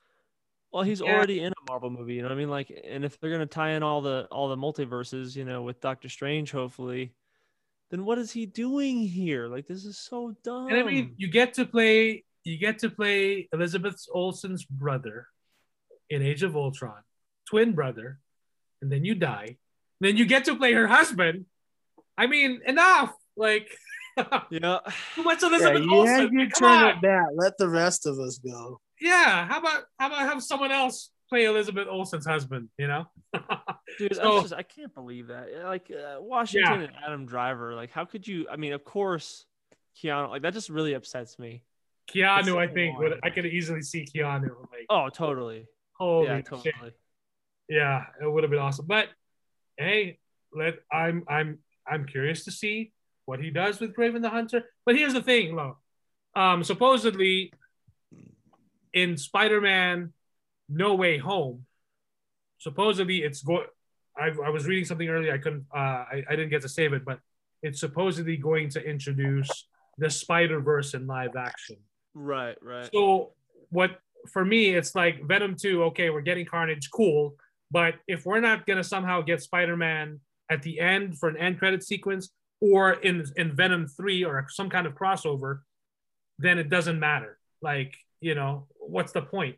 Like, especially especially if it doesn't lead to what we all want which is maximum carnage where spider-man and venom team up that Right. has to happen we, we've we've we've beat around the bush too many fucking times with this shit execute it please I heard rumors too that this was supposed to be uh, Sam Raimi's Spider-Man. Tobey Maguire um, was supposed to be the, the one in this Venom uh, sequel or whatever like that. But I'm like, how is that even possible when they already did the Venom? Topher Grace's mediocre right. post Venom in Spider-Man Three. In that first hell hell i wouldn't even mind the way they're setting it up with the sony universe with all these symbiotes i wouldn't even mind a separation anxiety type of storyline Oh yeah, where, where you, know what i'm talking about yeah. I I take I take it. Yeah, sure. Fine. like even if that's a, a, a happy compromise let's just do something with these guys together and stop Yeah. beating around the bush because you've been you've been cock teasing this shit for decades enough is enough yeah. it's time to it's time to you know produce thank you Shoot, bring back uh Adam Garfield's for uh whatever For this just one, do you know? Andrew Garfield, yeah, yeah. yeah yeah, yeah. like that, that'd be kind of cool and then tied in with the multiverse. I don't know something fun, something cool just like that. stop pussyfooting around enough Right. is Right. And Right. also, supposedly, so Emma Stone was doing press for Cruella, uh, which is now out on Disney Plus and in theaters. Um, she was asked about being in Spider-Man: No Way Home, and she said that she's not in it. So, the the the dream, the dream, one of the things that I saw like some fans write was like, wouldn't it be cool to see Gwen Stacy in the multiverse in the Spider-Man No Way Home and the whatever the multiverse, and she's not the same Gwen Stacy of Andrew Garfield. She's from another multiverse, but she's Spider Gwen. That'd be cool. Like, Yeah. That would be fucking awesome. that would That be, would be awesome. Like, you fucking know, spectacular you're right in that suit. Ah, like, nice be and tight ooh baby girl right? I mean, but uh, like, and that's the thing with um, that's the thing I was really bummed about with because I really like Andrew Garfield's uh, Amazing Spider-Man films, both films. The second one, yeah, it could have been a little bit better. I mean, it got a little lost in there with all the fucking let's build a Sinister Six, like you know, Yeah. here they are, like half of them, whatever. Oh yeah, how, we, we got three. We got Green Goblin, we got Electro, we got Rhino, we got Paul Giamatti. Come on, we got Rhino like at the end with his Russian Right. accent. Like, come on, like barely. Right. That doesn't count. and I, I remember like what really got me, of course, was the death of Gwen Stacy at the end, because we've never we've never seen that in live action in any of Right. You know, and that really got me. And like you know, I, I love the chem- I love the chemistry of Emma Stone and Andrew Garfield in that first film. You know, it's it's well done. You can see it. Of course, they they were even in a relationship for the for a while there. Um, so it you really see it on screen.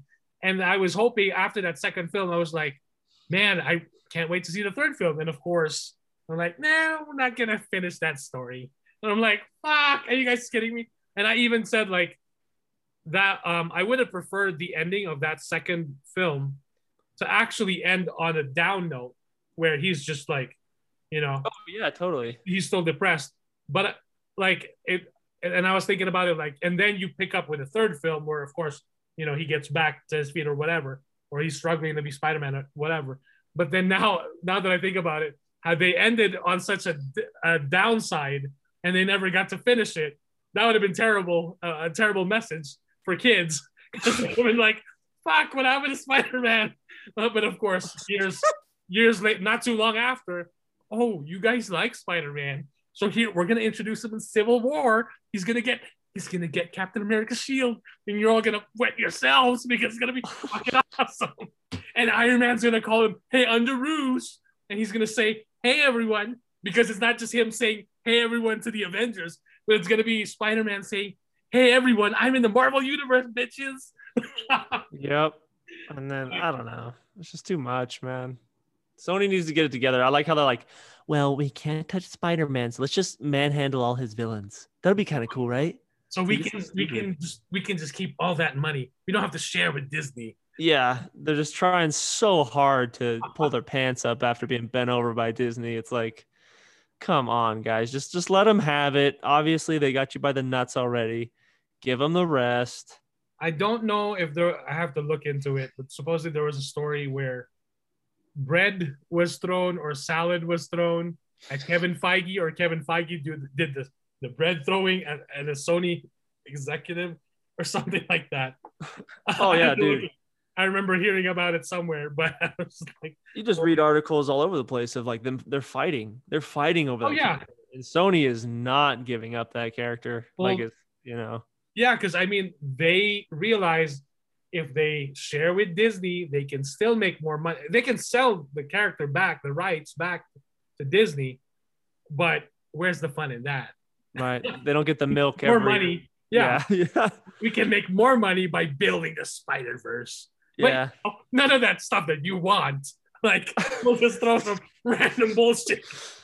so stupid, bro. I mean, they get like that like little nugget, that gold nugget, you know, into the Spider Verse. It's like awesome, dude. Like, thank you. But everything else is like, come on, man. Just I'm so tired of it. Just give me some. I love Spider Man. Give me some other stuff. Continue with Andrew Garfield. Who cares? yeah, the Into the Spider Verse. That is a fantastic Spider Man film. Oh man. Like Yeah. and I'm so glad I saw that in theaters. When I saw that, I was blown away. I was like, "Holy shit! This is a comic book come to life!" Like, Yeah. it's amazing. So I'm really, I'm really looking forward to that sequel. Um, so that, and again, um, we did also get confirmation, finally, official confirmation from Oscar Isaac that he is Moon Knight. Yep. He's going to be playing Moon Knight. So he did post on his social media um, a very cropped, you can just see his eyes upward, and behind him, a lot of concept art and some comic book art of Moon Knight. So he is training right now. He's training. Uh, they're doing some fight sequences and training to, uh, to get in sh- get into shape. But this is the first official uh, word that he is officially playing Moon Knight. So that's that's interesting. And by the way, he will be in Into the Spider Verse 2 as Spider Man 2099 because at the end, spoilers of Into the Spider Verse, we get to see Spider Man 2099 Miguel. I forgot the last name. That'd be cool. I hope they tie him into the multiverse too. That'd be awesome. Yeah. And supposedly we're going to be getting the Japanese Spider Man. Oh, okay. Nice. By the way, again, I want to. I don't know if you guys got ever got to check that out. If you if you mentioned that you like Spider Man Jester, um, oh yeah. check Love out uh, on Disney Plus the Marvel Six One Six series. Okay. Yeah. Yeah. Yeah. Yeah, check out that first episode featuring the um the Japanese Spider Man TV show. Okay. I'll yeah, check that out. Japanese Spider Man. It's 50 minutes, but it is a fascinating like episode focused on the, the history of the Japanese Spider Man show and how Stan Lee like say what you will about him and like what he what he did and he approved it and everything like he was willing to like let the like ex, um let the character be exposed to like a different culture Yeah. so That's but yeah, yeah, um, check out that. Uh, so on Disney Plus, Marvel's 616 series, the first episode is all about the Japanese Spider Man. Uncover the beginnings of Japanese Spider Man and discover how this cultural crossover took place. It's a fascinating story, and it's just, it's just amazing. It's mind blowing. And the fact that we're gonna get Japanese Spider-Man and Into the Spider-Verse 2, that's fucking awesome. And he's gonna have his bracelet and he's gonna call his robot, he's gonna call his giant Megazord. like that's awesome. Yeah, the story, uh, it's it's fascinating. And the fact that back then Marvel was just like and, and Stan Lee was just like, yeah, don't you don't have to have Peter Parker. Do a Japanese Spider-Man for your for the Japanese, you know, uh, audience. And like, wow, it's really fascinating on how it came together. So, all righty. Um, and then of course we got this from a few days ago. Uh, we're getting, so it says here, uh, Danai Gurira, who plays Okoye from Black Panther. Um, and of course the uh, Avengers Infinity War and Endgame. Um, she will be she will be in an origin spin-off series. That's Michonne, ain't it? From Walking Yes. Dead. That is Michonne. Yep, that's right. Michonne from The Walking Dead, um, also known as Okoye. Uh, she will be in an origin spin-off series, though it's currently unclear if this is Ryan Coogler's Wakanda series or it's another project. Oh, okay. but this is from uh, Instagram uh, Get Fandom. So, but hey, you know, we saw some of the uh, Dora Milaje in uh, Falcon and the Winter Soldier, and they fucking kick kicked ass for you know Oh yeah. the short amount of time that they were there. I mean, give us more. I, I want all the Dora Milaje. Give me Okoye, and I want to see her get her Starbucks in Wakanda Yep. because she, she always mentioned that a Starbucks Why can't we ever have a Starbucks or something? or just do a Dutch Bros. Do Dutch Bros. Fuck Dude, Dutch- Starbucks. Dutch Fuck Bros is so much better. They don't need. they- Yeah, Starbucks is overrated. Starbucks doesn't need all the money. Eight dollars a cup. Come on, man. yeah, go to go to Dutch Bros. And this is a free ad, by the way. Dutch Bros. You get more value and bet way better customer service. Oh, Customer service to the point that you're gonna want to shut your window until you get your drink. They're so friendly. like, please, shut, please shut up and just give me my Italian soda. Like, please. all they need to do is crawl up inside your car beside you, give you a massage or something. Like, Excuse me. Would you, would you, want, you want me to pump your gas? You want uh, you want a neck massage while you wait? Excuse me. How's your day going, lady? Just like take my card, please. what are you doing today? What's happening? That's awesome. Isn't that cool, guys? Hey, guys, this is what they're doing today. Isn't that cool?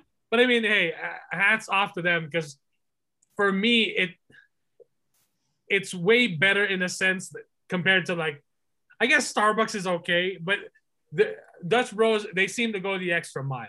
So you know, Oh, totally. Yeah. as far as customer service, like, hey, that's I appreciate that. So that's that's We, we all do. It's so much yeah. better than than what other people are offering these days. So, Yep. So, alrighty, now for some some uh, interesting news. So uh, let's see this.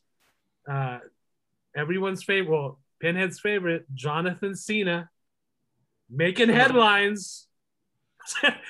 I ended up typing Jonathan Cena in Google. Damn it. So let's see. John Cena. Let's do a Google search, and the first thing that pops up. So John Cena, NBA, LeBron James. Whoa, this is this is different. John Cena, NBA, LeBron James need to stop bending the knee to China. Like, oh, holy shit.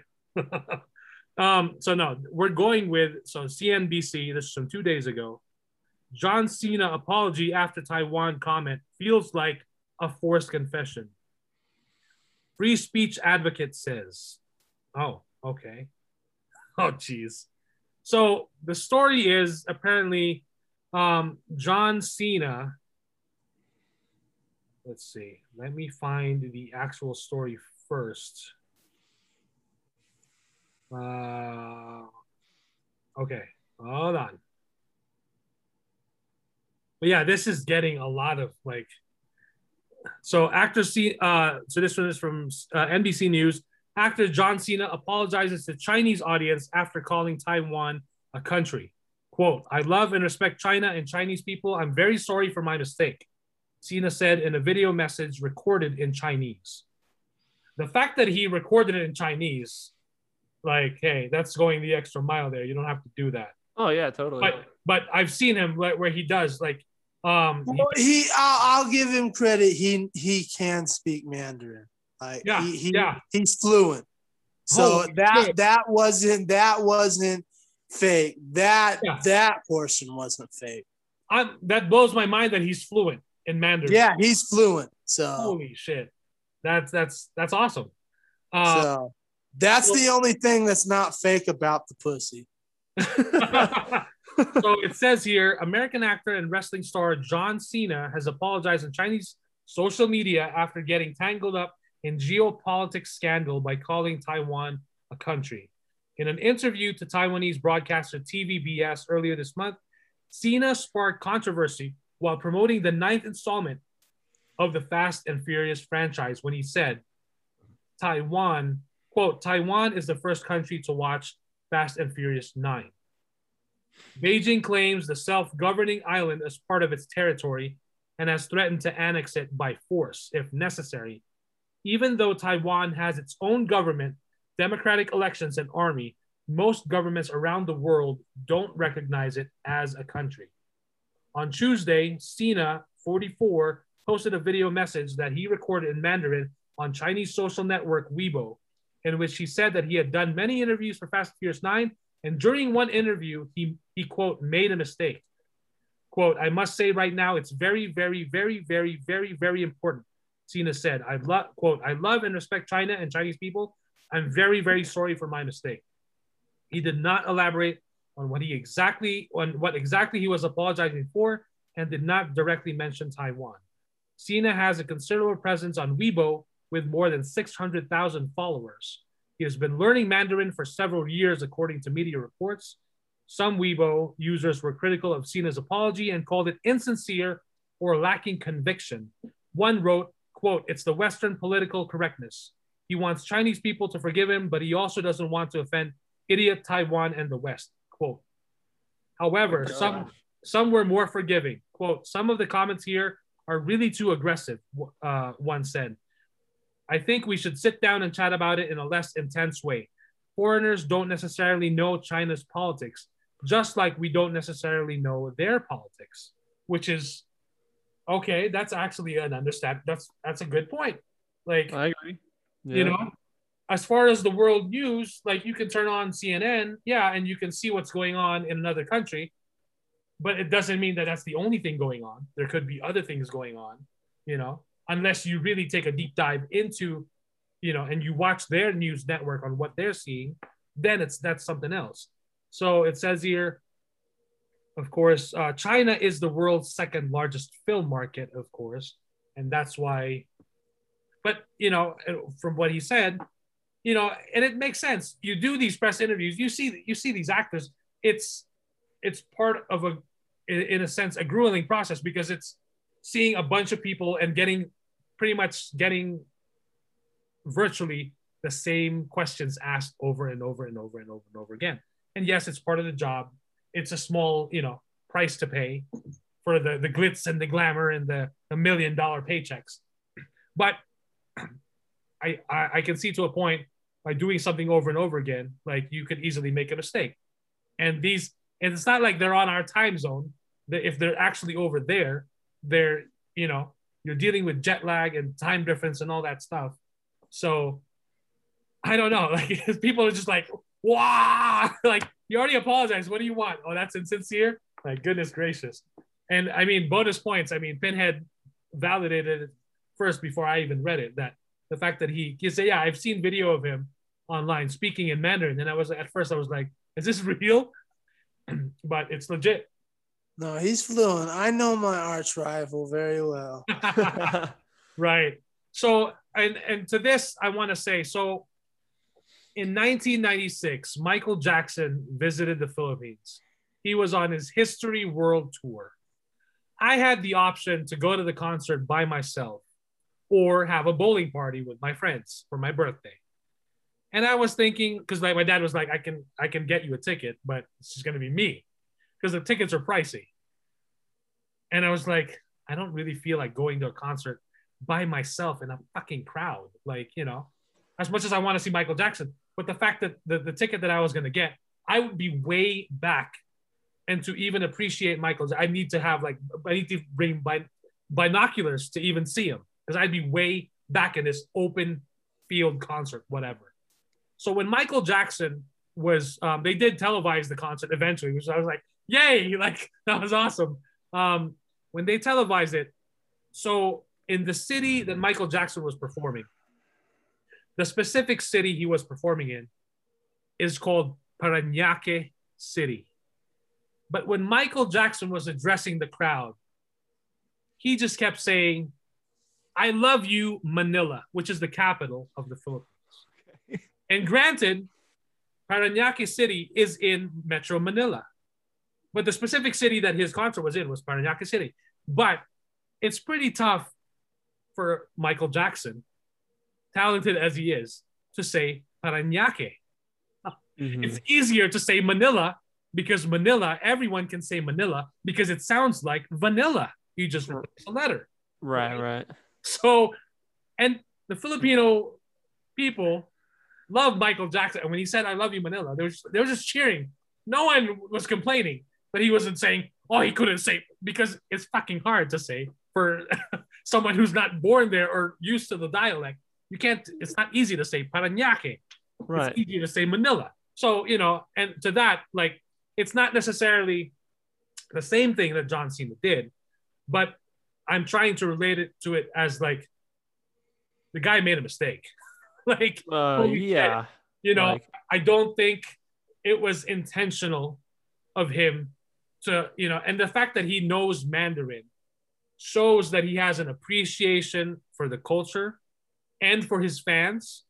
Yeah. Um, and I don't think that he, you know, if people are trying to like spin it as, oh, he's just he just did did that to uh, cause a stir or like make it make, go viral, whatever. I don't think it's that because you can go viral without having to offend anyone and affect the performance of your movie. I, I think that's an honest. But he mistake. had no choice. No, I know, but because Like, people I, are so I up, hate to uprise. defend Jonathan, but we're gonna and without getting political, he had no choice. Those people, the people of that group are fantastic.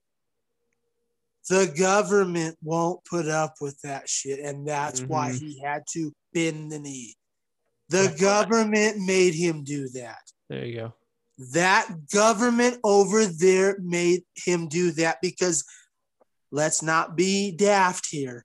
They have killed people for less over there, hmm far less. We've seen it, it's Yeah. leaked out. So he had no choice but to apologize. Yeah, he I- had to bend the knee because he's their white monkey. He, the, we, we should accept the apology. that's the that's the fact of it. You either bend the knee or you're out. And and and and for all of you out there who go, huh, why did he do it? You want to know what the most powerful market on the branch is right now? It's not the American market. It's the Chinese market. Hate to break that to you, but it's a fact.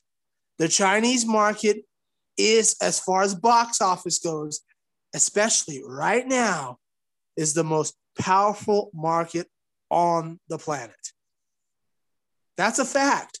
Right. That's not hearsay. That's not conspiracy theory. That is mathematical fact. Legendary is owned by China. Oh, really? I didn't know that. Yes.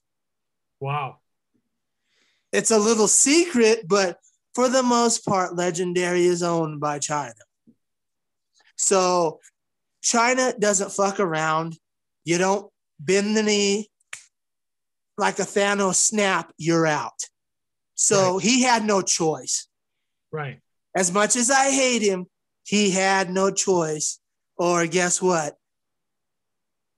Not only would you have not have seen him in the next Fast film, which he'll be set up to be a regular in, the Fast films would have been dissected because they China would have went, sorry, but you didn't apologize, so your film shut down.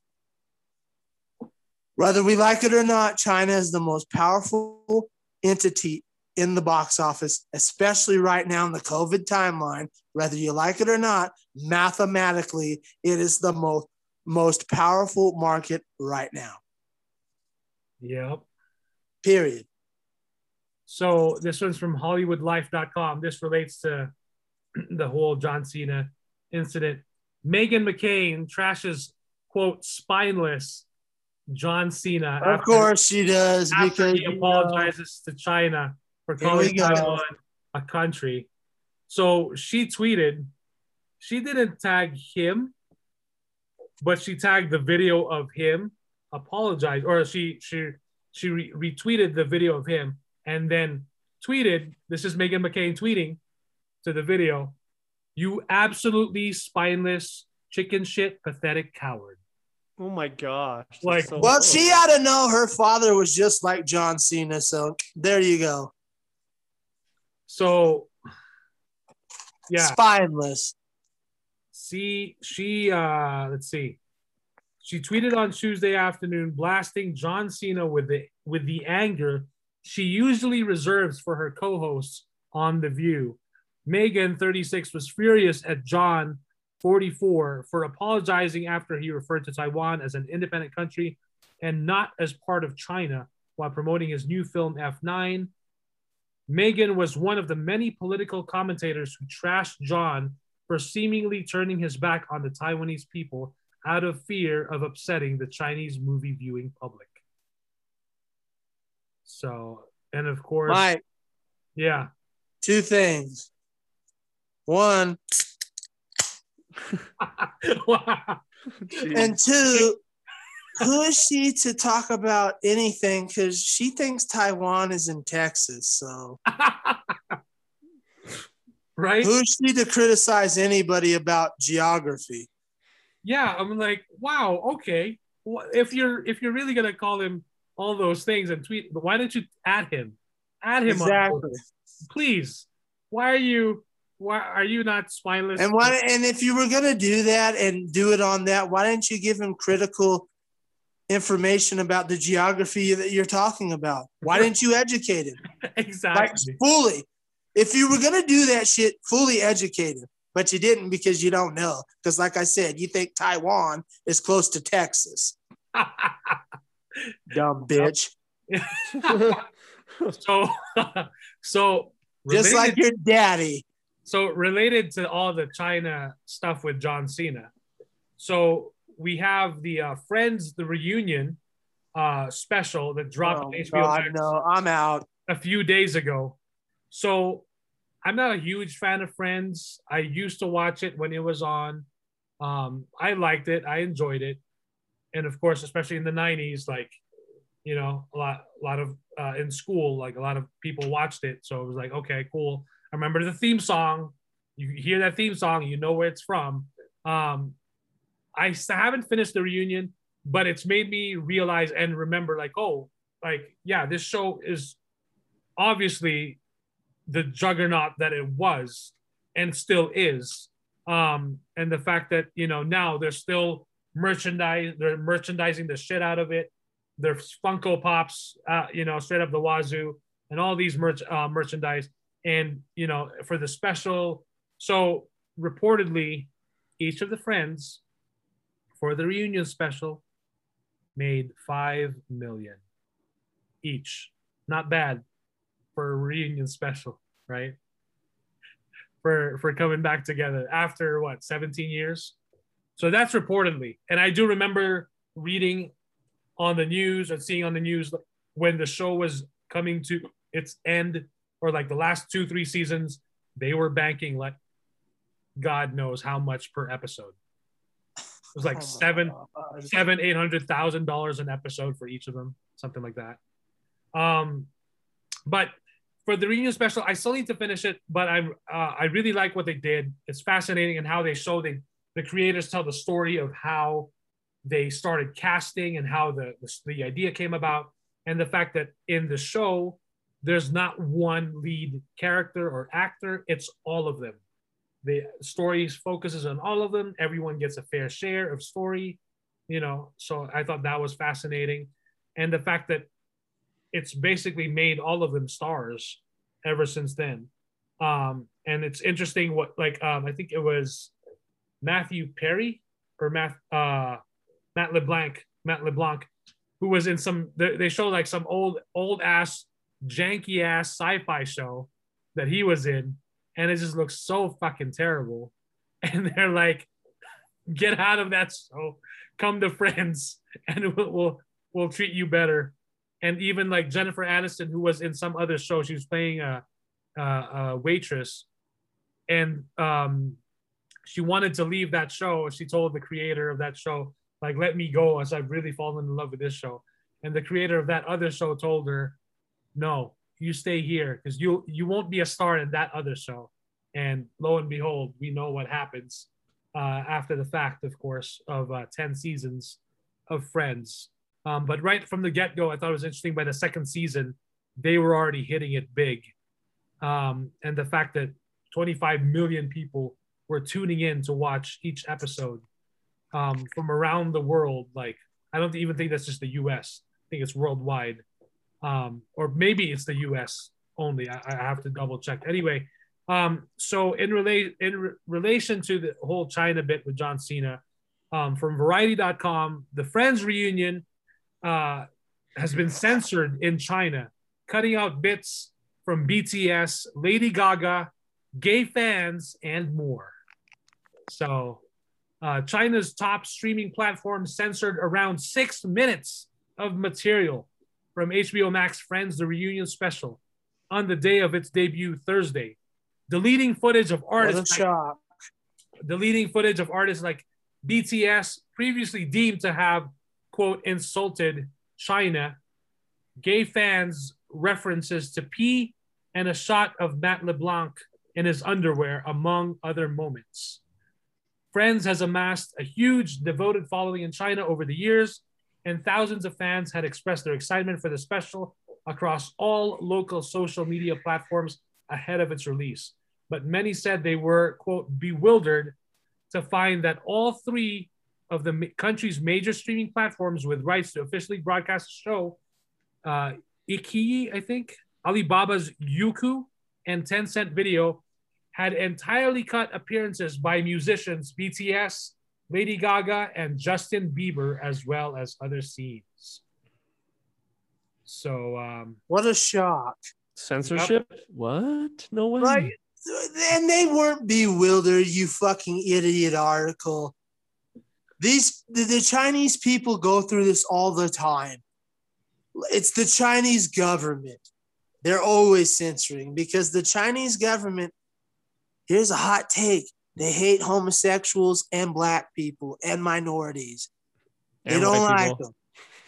And and everybody goes, oh, that's a China. No, it's not the Chinese people. The Chinese people love everything we put out there. Yep. Their government is what's stopping them from getting the content that they want. yeah. and they so- don't speak up because if they do, They die.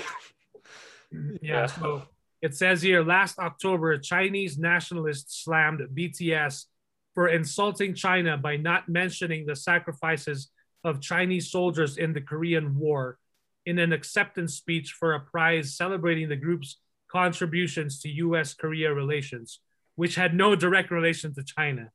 exactly. Censor them. Fuck BTS. Get them. And then uh, Gaga has been a person non grata in China since she met in 2016 with the Dalai Lama, with whom she discussed compassion. Beijing accuses the Nobel Peace Prize laureate of being a dangerous separatist. Holy shit. Can we do something real quick? What? Can we just give a hat off to my baby girl, Lady Gaga? Uh-uh. You know, she's a humanitarian. She's a sexy beast. She's an all around talented artist. You know, she's my future wife, whether she knows it or not. You know, oh, she she better know it. oh, Um, she's gonna know so it. she has a Nobel Peace Prize, or was it the Dalai Lama? She should have a Nobel Peace Prize, Right now, I'm curious. Got to Google it. but I'm pretty sure it was the Dal- Dalai Lama. Yeah, yeah. No way. So Bieber first came under fire in China in 2014 for photographing himself visiting Tokyo's controversial Yasuki, Yasukuni War Shrine, a site that honors Japanese World War II war criminals alongside other casualties of war. In 2017, the Beijing Municipal Bureau of Culture formally banned him from performing in the country, citing, quote, a series of bad behaviors, both on and off stage. All three Chinese platforms cut the musicians out of the Friends special entirely. In BTS, BTS's offending 13 second clip, the K pop superstars expressed their love for the series, with member RM saying the show, quote, really taught him things about life and true friendship. In the uncut HBO Max version of the special, Gaga appears for nearly three minutes to sing a rendition of Smelly Cat with Lisa Kudrow's Phoebe, backed by a gospel choir. She thanks Kudrow for being, quote, the different one, the one who was really herself on the show. The Chinese version allows Kudrow to sing a verse of the song for about 45 seconds on her own before jumping to the next post Gaga segment. Later, Bieber's strut down a catwalk to show off a beloved potato costume from the show, Spudnik disappears without a trace. Even more troubling, perhaps, is China's erasure of LGBTQ references. All three platforms deleted the testimony of German Friends fan Ricardo, who described how the show gave him a sense of belonging. Quote, I was a gay man who wanted to have hair like Jennifer Aniston, so you can imagine how lonely I sometimes felt, he says. And I actually remember that bit. So, Yeah. additionally, Youku deleted a subsequent scene in which a woman pulls her girlfriend on camera, quote, like every Chandler, I found my Monica, she says. Youku also cut out shots of a separate scene in which LeBlanc's Joey opens his bathrobe to reveal himself in his skivvies with a picture of Ross stuck to the front of his underwear. More confusingly, iQiyi and Tencent both censored a seemingly innocuous classic scene in which Monica recounts how Chandler and Joey helped her overcome a severe jellyfish sting by peeing on her as the rest of the gang squeals in horror.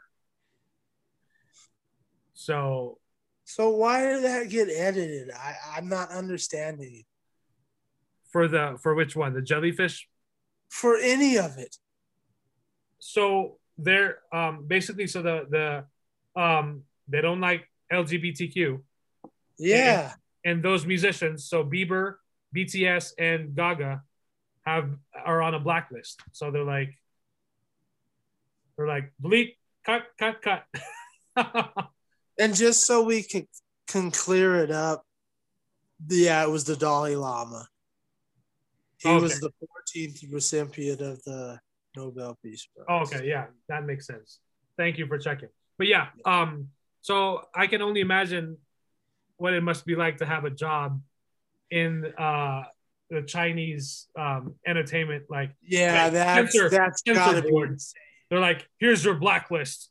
Make sure you cut them out. And they get paid nothing except for a thank you. yeah. I mean, that's insane. Yep.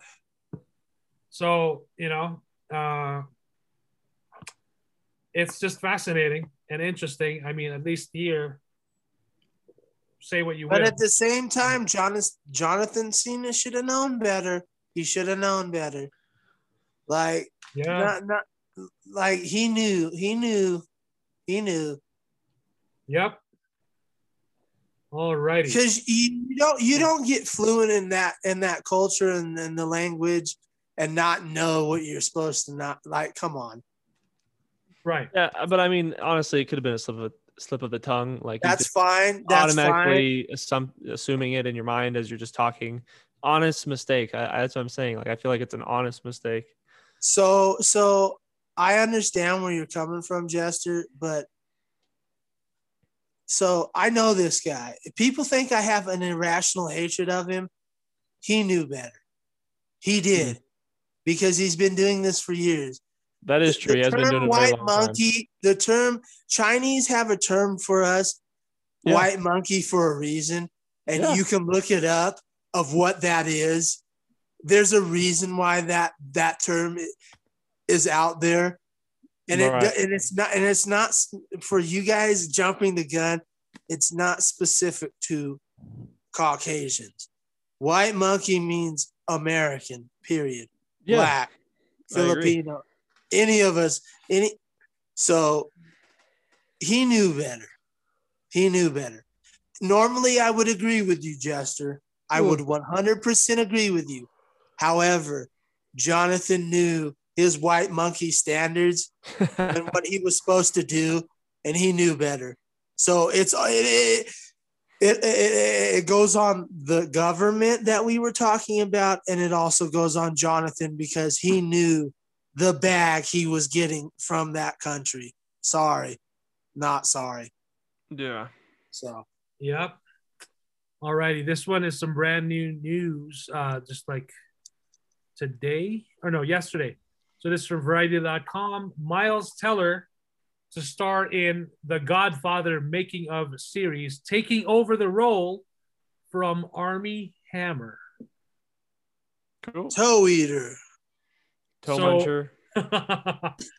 Miles Teller will play producer Al Ruddy in the upcoming Paramount Plus series, The Offer, which details the behind the scenes story of the making of The Godfather. Teller takes over the role from Armie Hammer, whose exit from the series was exclusively reported by Variety in January amid sexual misconduct allegations. Teller will executive produce The Offer in addition to starring. He is primarily known for his film work, having previously starred in features such as Whiplash, The Spectacular Now, Bleed for This, and Only the Brave. He's also set to star in the upcoming films such as Top Gun Maverick and Spiderhead on the TV side. Teller starred in Too Old to Die Young on Amazon, which was directed and co directed by Nicolas Winding Refn. So Uh, whoa. The offer will tell the story of Ruddy's experience as a producer on The Godfather back in 1972. Paramount Plus has given the limited series a 10 episode order. So Paramount Plus is Bro, ramping up. who's he supposed to be playing? He's going to be playing Mario Al, Puzo? Al Ruddy. He's going to be playing Al, Oh, he's gonna be the producer. Okay, producer Al Ruddy. Yep, okay, that's um, okay. That's who he's going to be playing. And then, of course, from movieweb.com, Tommy Wiseau, or Wiseau, challenges Hollywood to cast him in Knives Out 2. So the If room, they do, uh, then I'll watch it. the room director and star, Tommy Wiseau, wants to join the ensemble cast of Rian Johnson's Knives Out 2. If Rian Johnson were to cast Tommy Wiseau in Knives Out 2, the world would be a better place to live.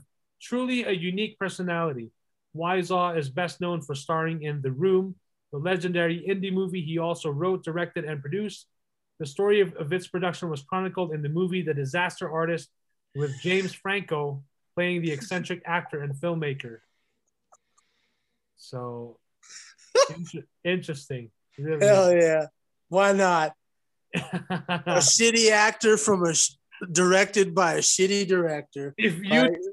if you'd like a bunch of laughs, if you're feeling like you just want to laugh, you need to laugh really hard and or cringe at the same time.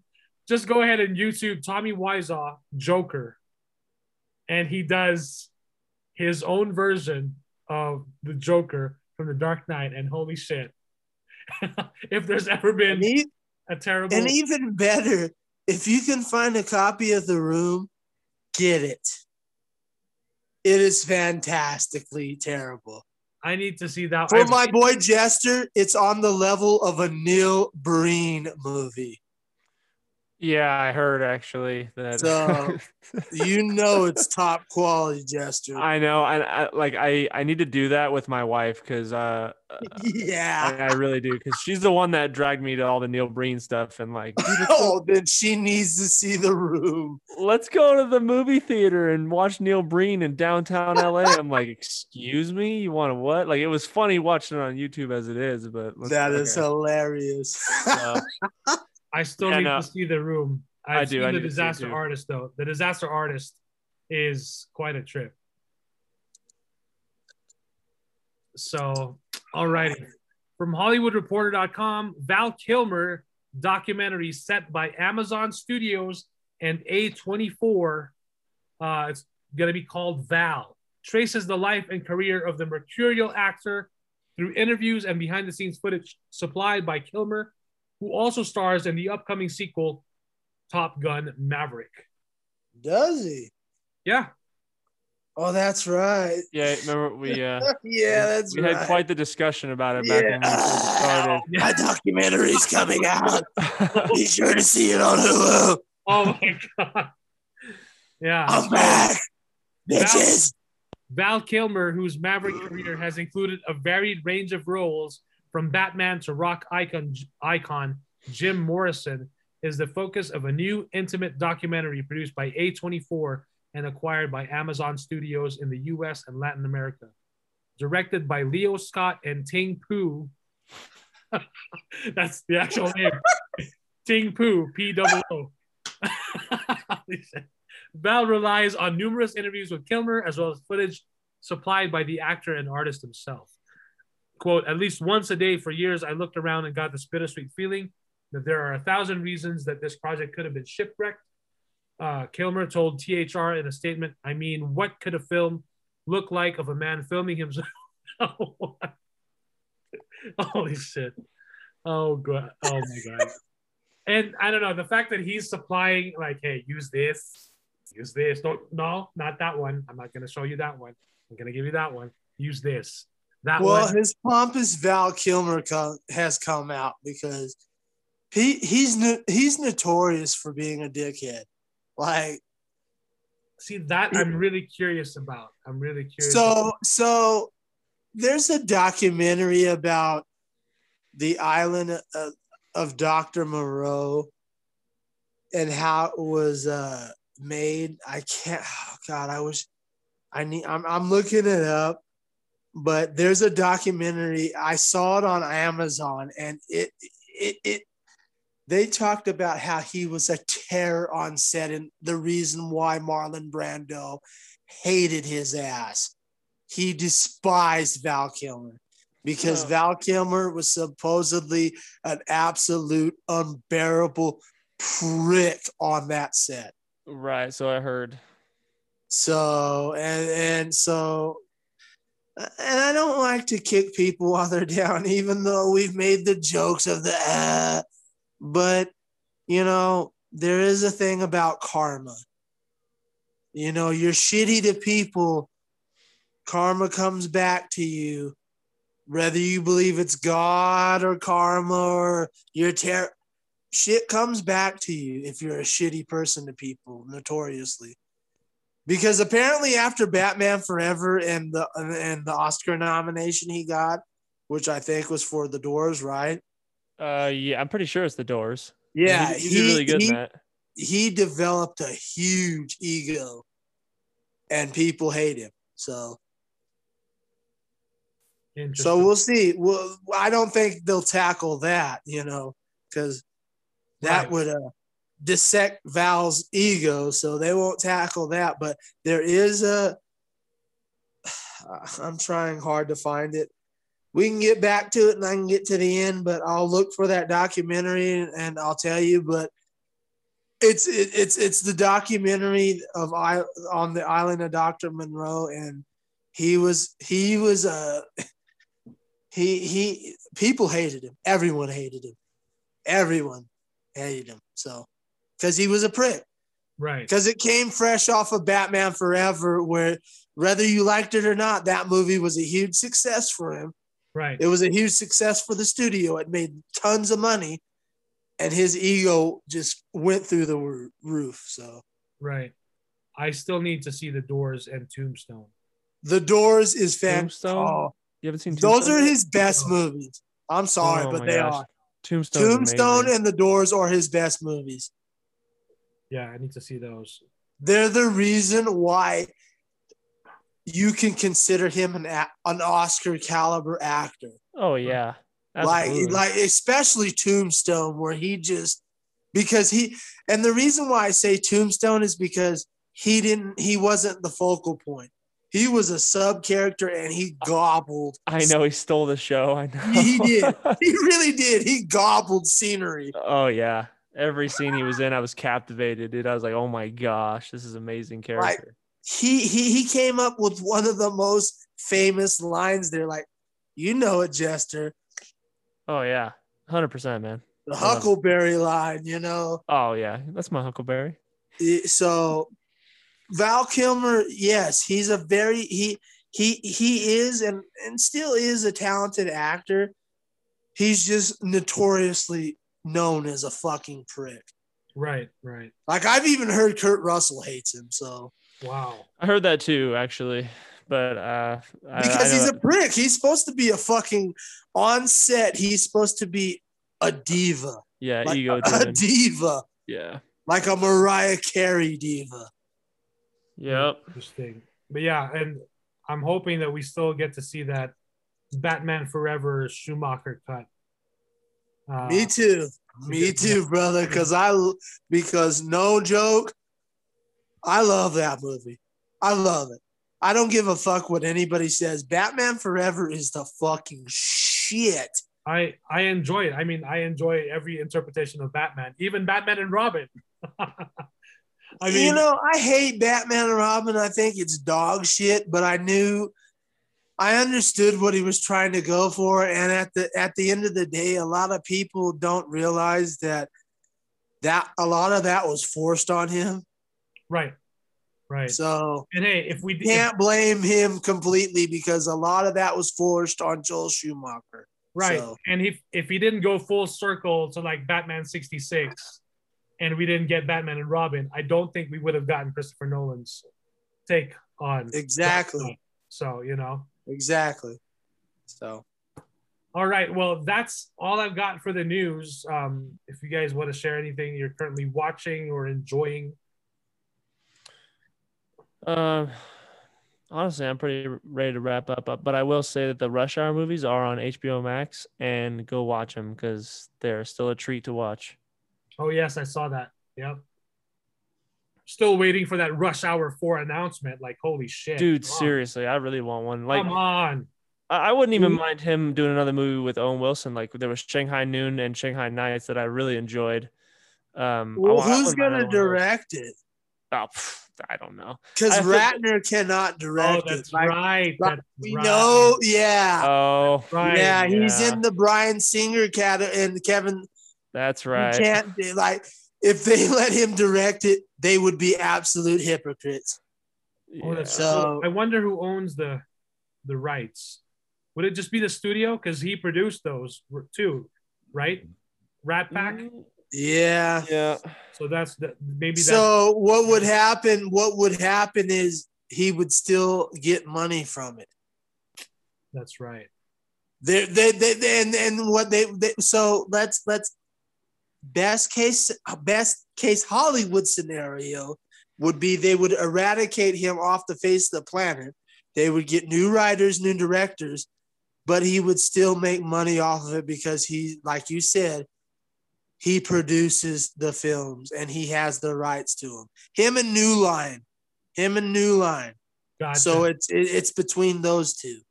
yeah, I think also BVS is also, I think it's BVS that's also RatPac produced or like, Yep. and that's why I That's think why they had that Gal Gadot scenario that Yes. happened. Yes, yeah, Yep. yeah, that's right. So, you know, they're under the gun.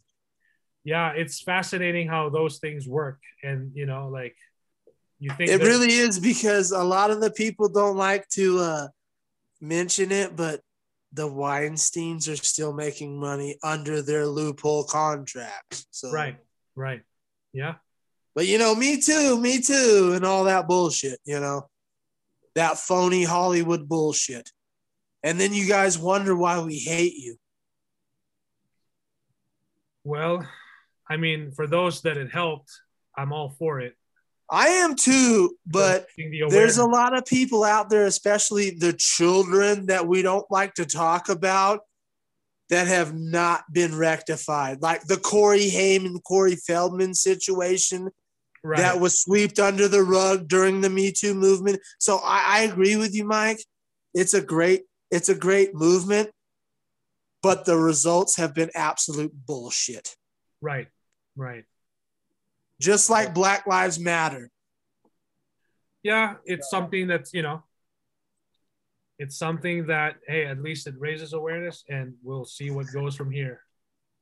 It still depends on how people, you know, react. You to it. guys, you just need to do your due, your due diligence out there and actually research what you're putting your money into and go from there. That's all I'm saying, and I'll leave it at that. Yep. Alrighty then. Well, that's pretty much the episode. Yep. Sweet. So thank you guys for joining us. And uh, feel free to, if you're listening to this on Spotify, make sure you're follow, you hit that follow button so you can be alerted whenever we've got new shows. Or if you're if you're listening to this on Apple Podcasts, we would appreciate if you rated the show. Um, also, I'm not sure if it's just me, but whenever I try to find the show on Apple Podcasts, it's giving me no results. So I don't know if that's just me, but if there's any other um, Apple Change it up. users out there, make sure to check and try to do a search for the show, Filmmaker Mike and the boys, because nothing is coming up for me. Let me see. And I have to do this real quick. I forgot about this. I left this out, but I have to retract something. This has to be on air. Our boy Dan, who is an avid listener, just like Jesse and others, you know, they're they're and Brad, my boy Brad, you know, love you, Brad. Our hardcore listeners, Dan brought something up to me, and I have to retract a retract a statement that I made last week. I don't hate all heist films. He actually brought something up to me that I have to retract. So Oh. I will say this. He's right because he brought up two examples that made me rethink my stance on heist films. So here we go.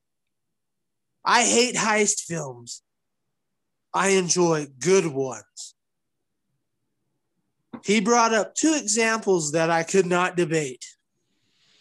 Which one? One was Heat, Oh, okay. greatest heist film of all time, in my opinion. Okay. Whew. And he got me bad. I was like, oh, shit. And the The other? second heist film, I gotta remember which one it was. It was he brought up Heat, and there was another one that I could not debate. Who was Or in it? no, okay, Heat and Point Break. Point he got me on really two. He got though. me. He got me. Huh? Point Break's not really a heist movie, though, is it? It's a cop and robber. Kind of is. Kind of is. It's far more a heist film than uh I don't know Terminator Two Judgment Well, Day. yeah, Kuya was talking out of his butthole You with that one. But I mean, but, but is it really? There- there- he has a point because there's a lot of heist and i don't like to go into it because there's still people that haven't seen it for what reason i don't know you idiots out there but Mike. yes he's undercover but he's undercover doing heist work like you and i both know that that's Spoilers. I was kidding. I know, I know. That's why I'm trying. But but the point is, he brought up the two heist films, Heat and Point Break. He's correct. So I will retract my statement. I don't hate heist films. I hate terrible heist films. Like I don't know, one Zack Snyder. I don't know. I don't know. You know. But I hate I hate terrible heist films. So I'll retract. So I'll retract my statement. Pinhead was wrong. You heard it here, folks. I know you love that, right? Pinhead was wrong. I don't hate heist films. I hate terrible heist films. So there you go. All There you go. Um, one more. And thing that one's too. for you, Dan. I love you, baby boy. Yeah, one more thing too. I forgot to mention. Um, if you enjoyed Borat 2, um, they released more, I guess, uh, more footage from the cutting room floor uh, of Borat's. Um, um, so check out um, Borat's American Lockdown and Borat VHS cassette of material deemed subacceptable by Kazakhstan Ministry of Censorship and Circumcision. so um, that's from Sasha Sacha Baron Cohen. That's on Amazon Prime Video right now. So if you've got it, it's there. If you enjoyed Borat, well, there's more footage. And lastly, I forgot to mention this. Um, Quiet Place Two Ooh. is looking at a big debut. It's Yes, it projected to bring in $47 million through Sunday and $57 million by Monday. Yes, my 300 baby's doing or not 300 from 3,726 North American theaters. So if that doesn't tell you what uh, that the movies are back, well, the movies are back. And um, Cinemark, I believe AMC, and I forgot the other theater chain that announced it. They have also announced that for movie audiences who are vaccinated, you no longer need to wear a mask in the movie theater, in the auditorium, when you're watching a film. So there you go. And I will say this as we wrap up. That's good for Quiet Place Part Two because, ladies and gentlemen, I hate to bring this news to you, but for this part of the COVID timeline with the theaters opening up, you're to have to come to us at the horror movie community over here, or you're to have to go over there to Marvel because those are to be the heavy hitters that are to come out for this year. Because next week, we got Conjuring 3 coming out. And then after that, you know, The Fast and the Furious, which might as well be a comic book movie. So from Marvel. So you guys need to really come over to this circle or go to the Marvel branch because that's the that that those are going to be the heavy hitters excluding, you know, Fast 22. So there you go. Yep. All righty. That's it for this episode. Thank you guys for tuning in, for listening in, for your continued support. We always appreciate it. So until next time, we hope that we will be uh, we will have Kuya back on by yeah, then. hopefully. So thank you guys for listening and for watching. Stay safe out there. See you all again soon. Bye bye. Come home, Kuya.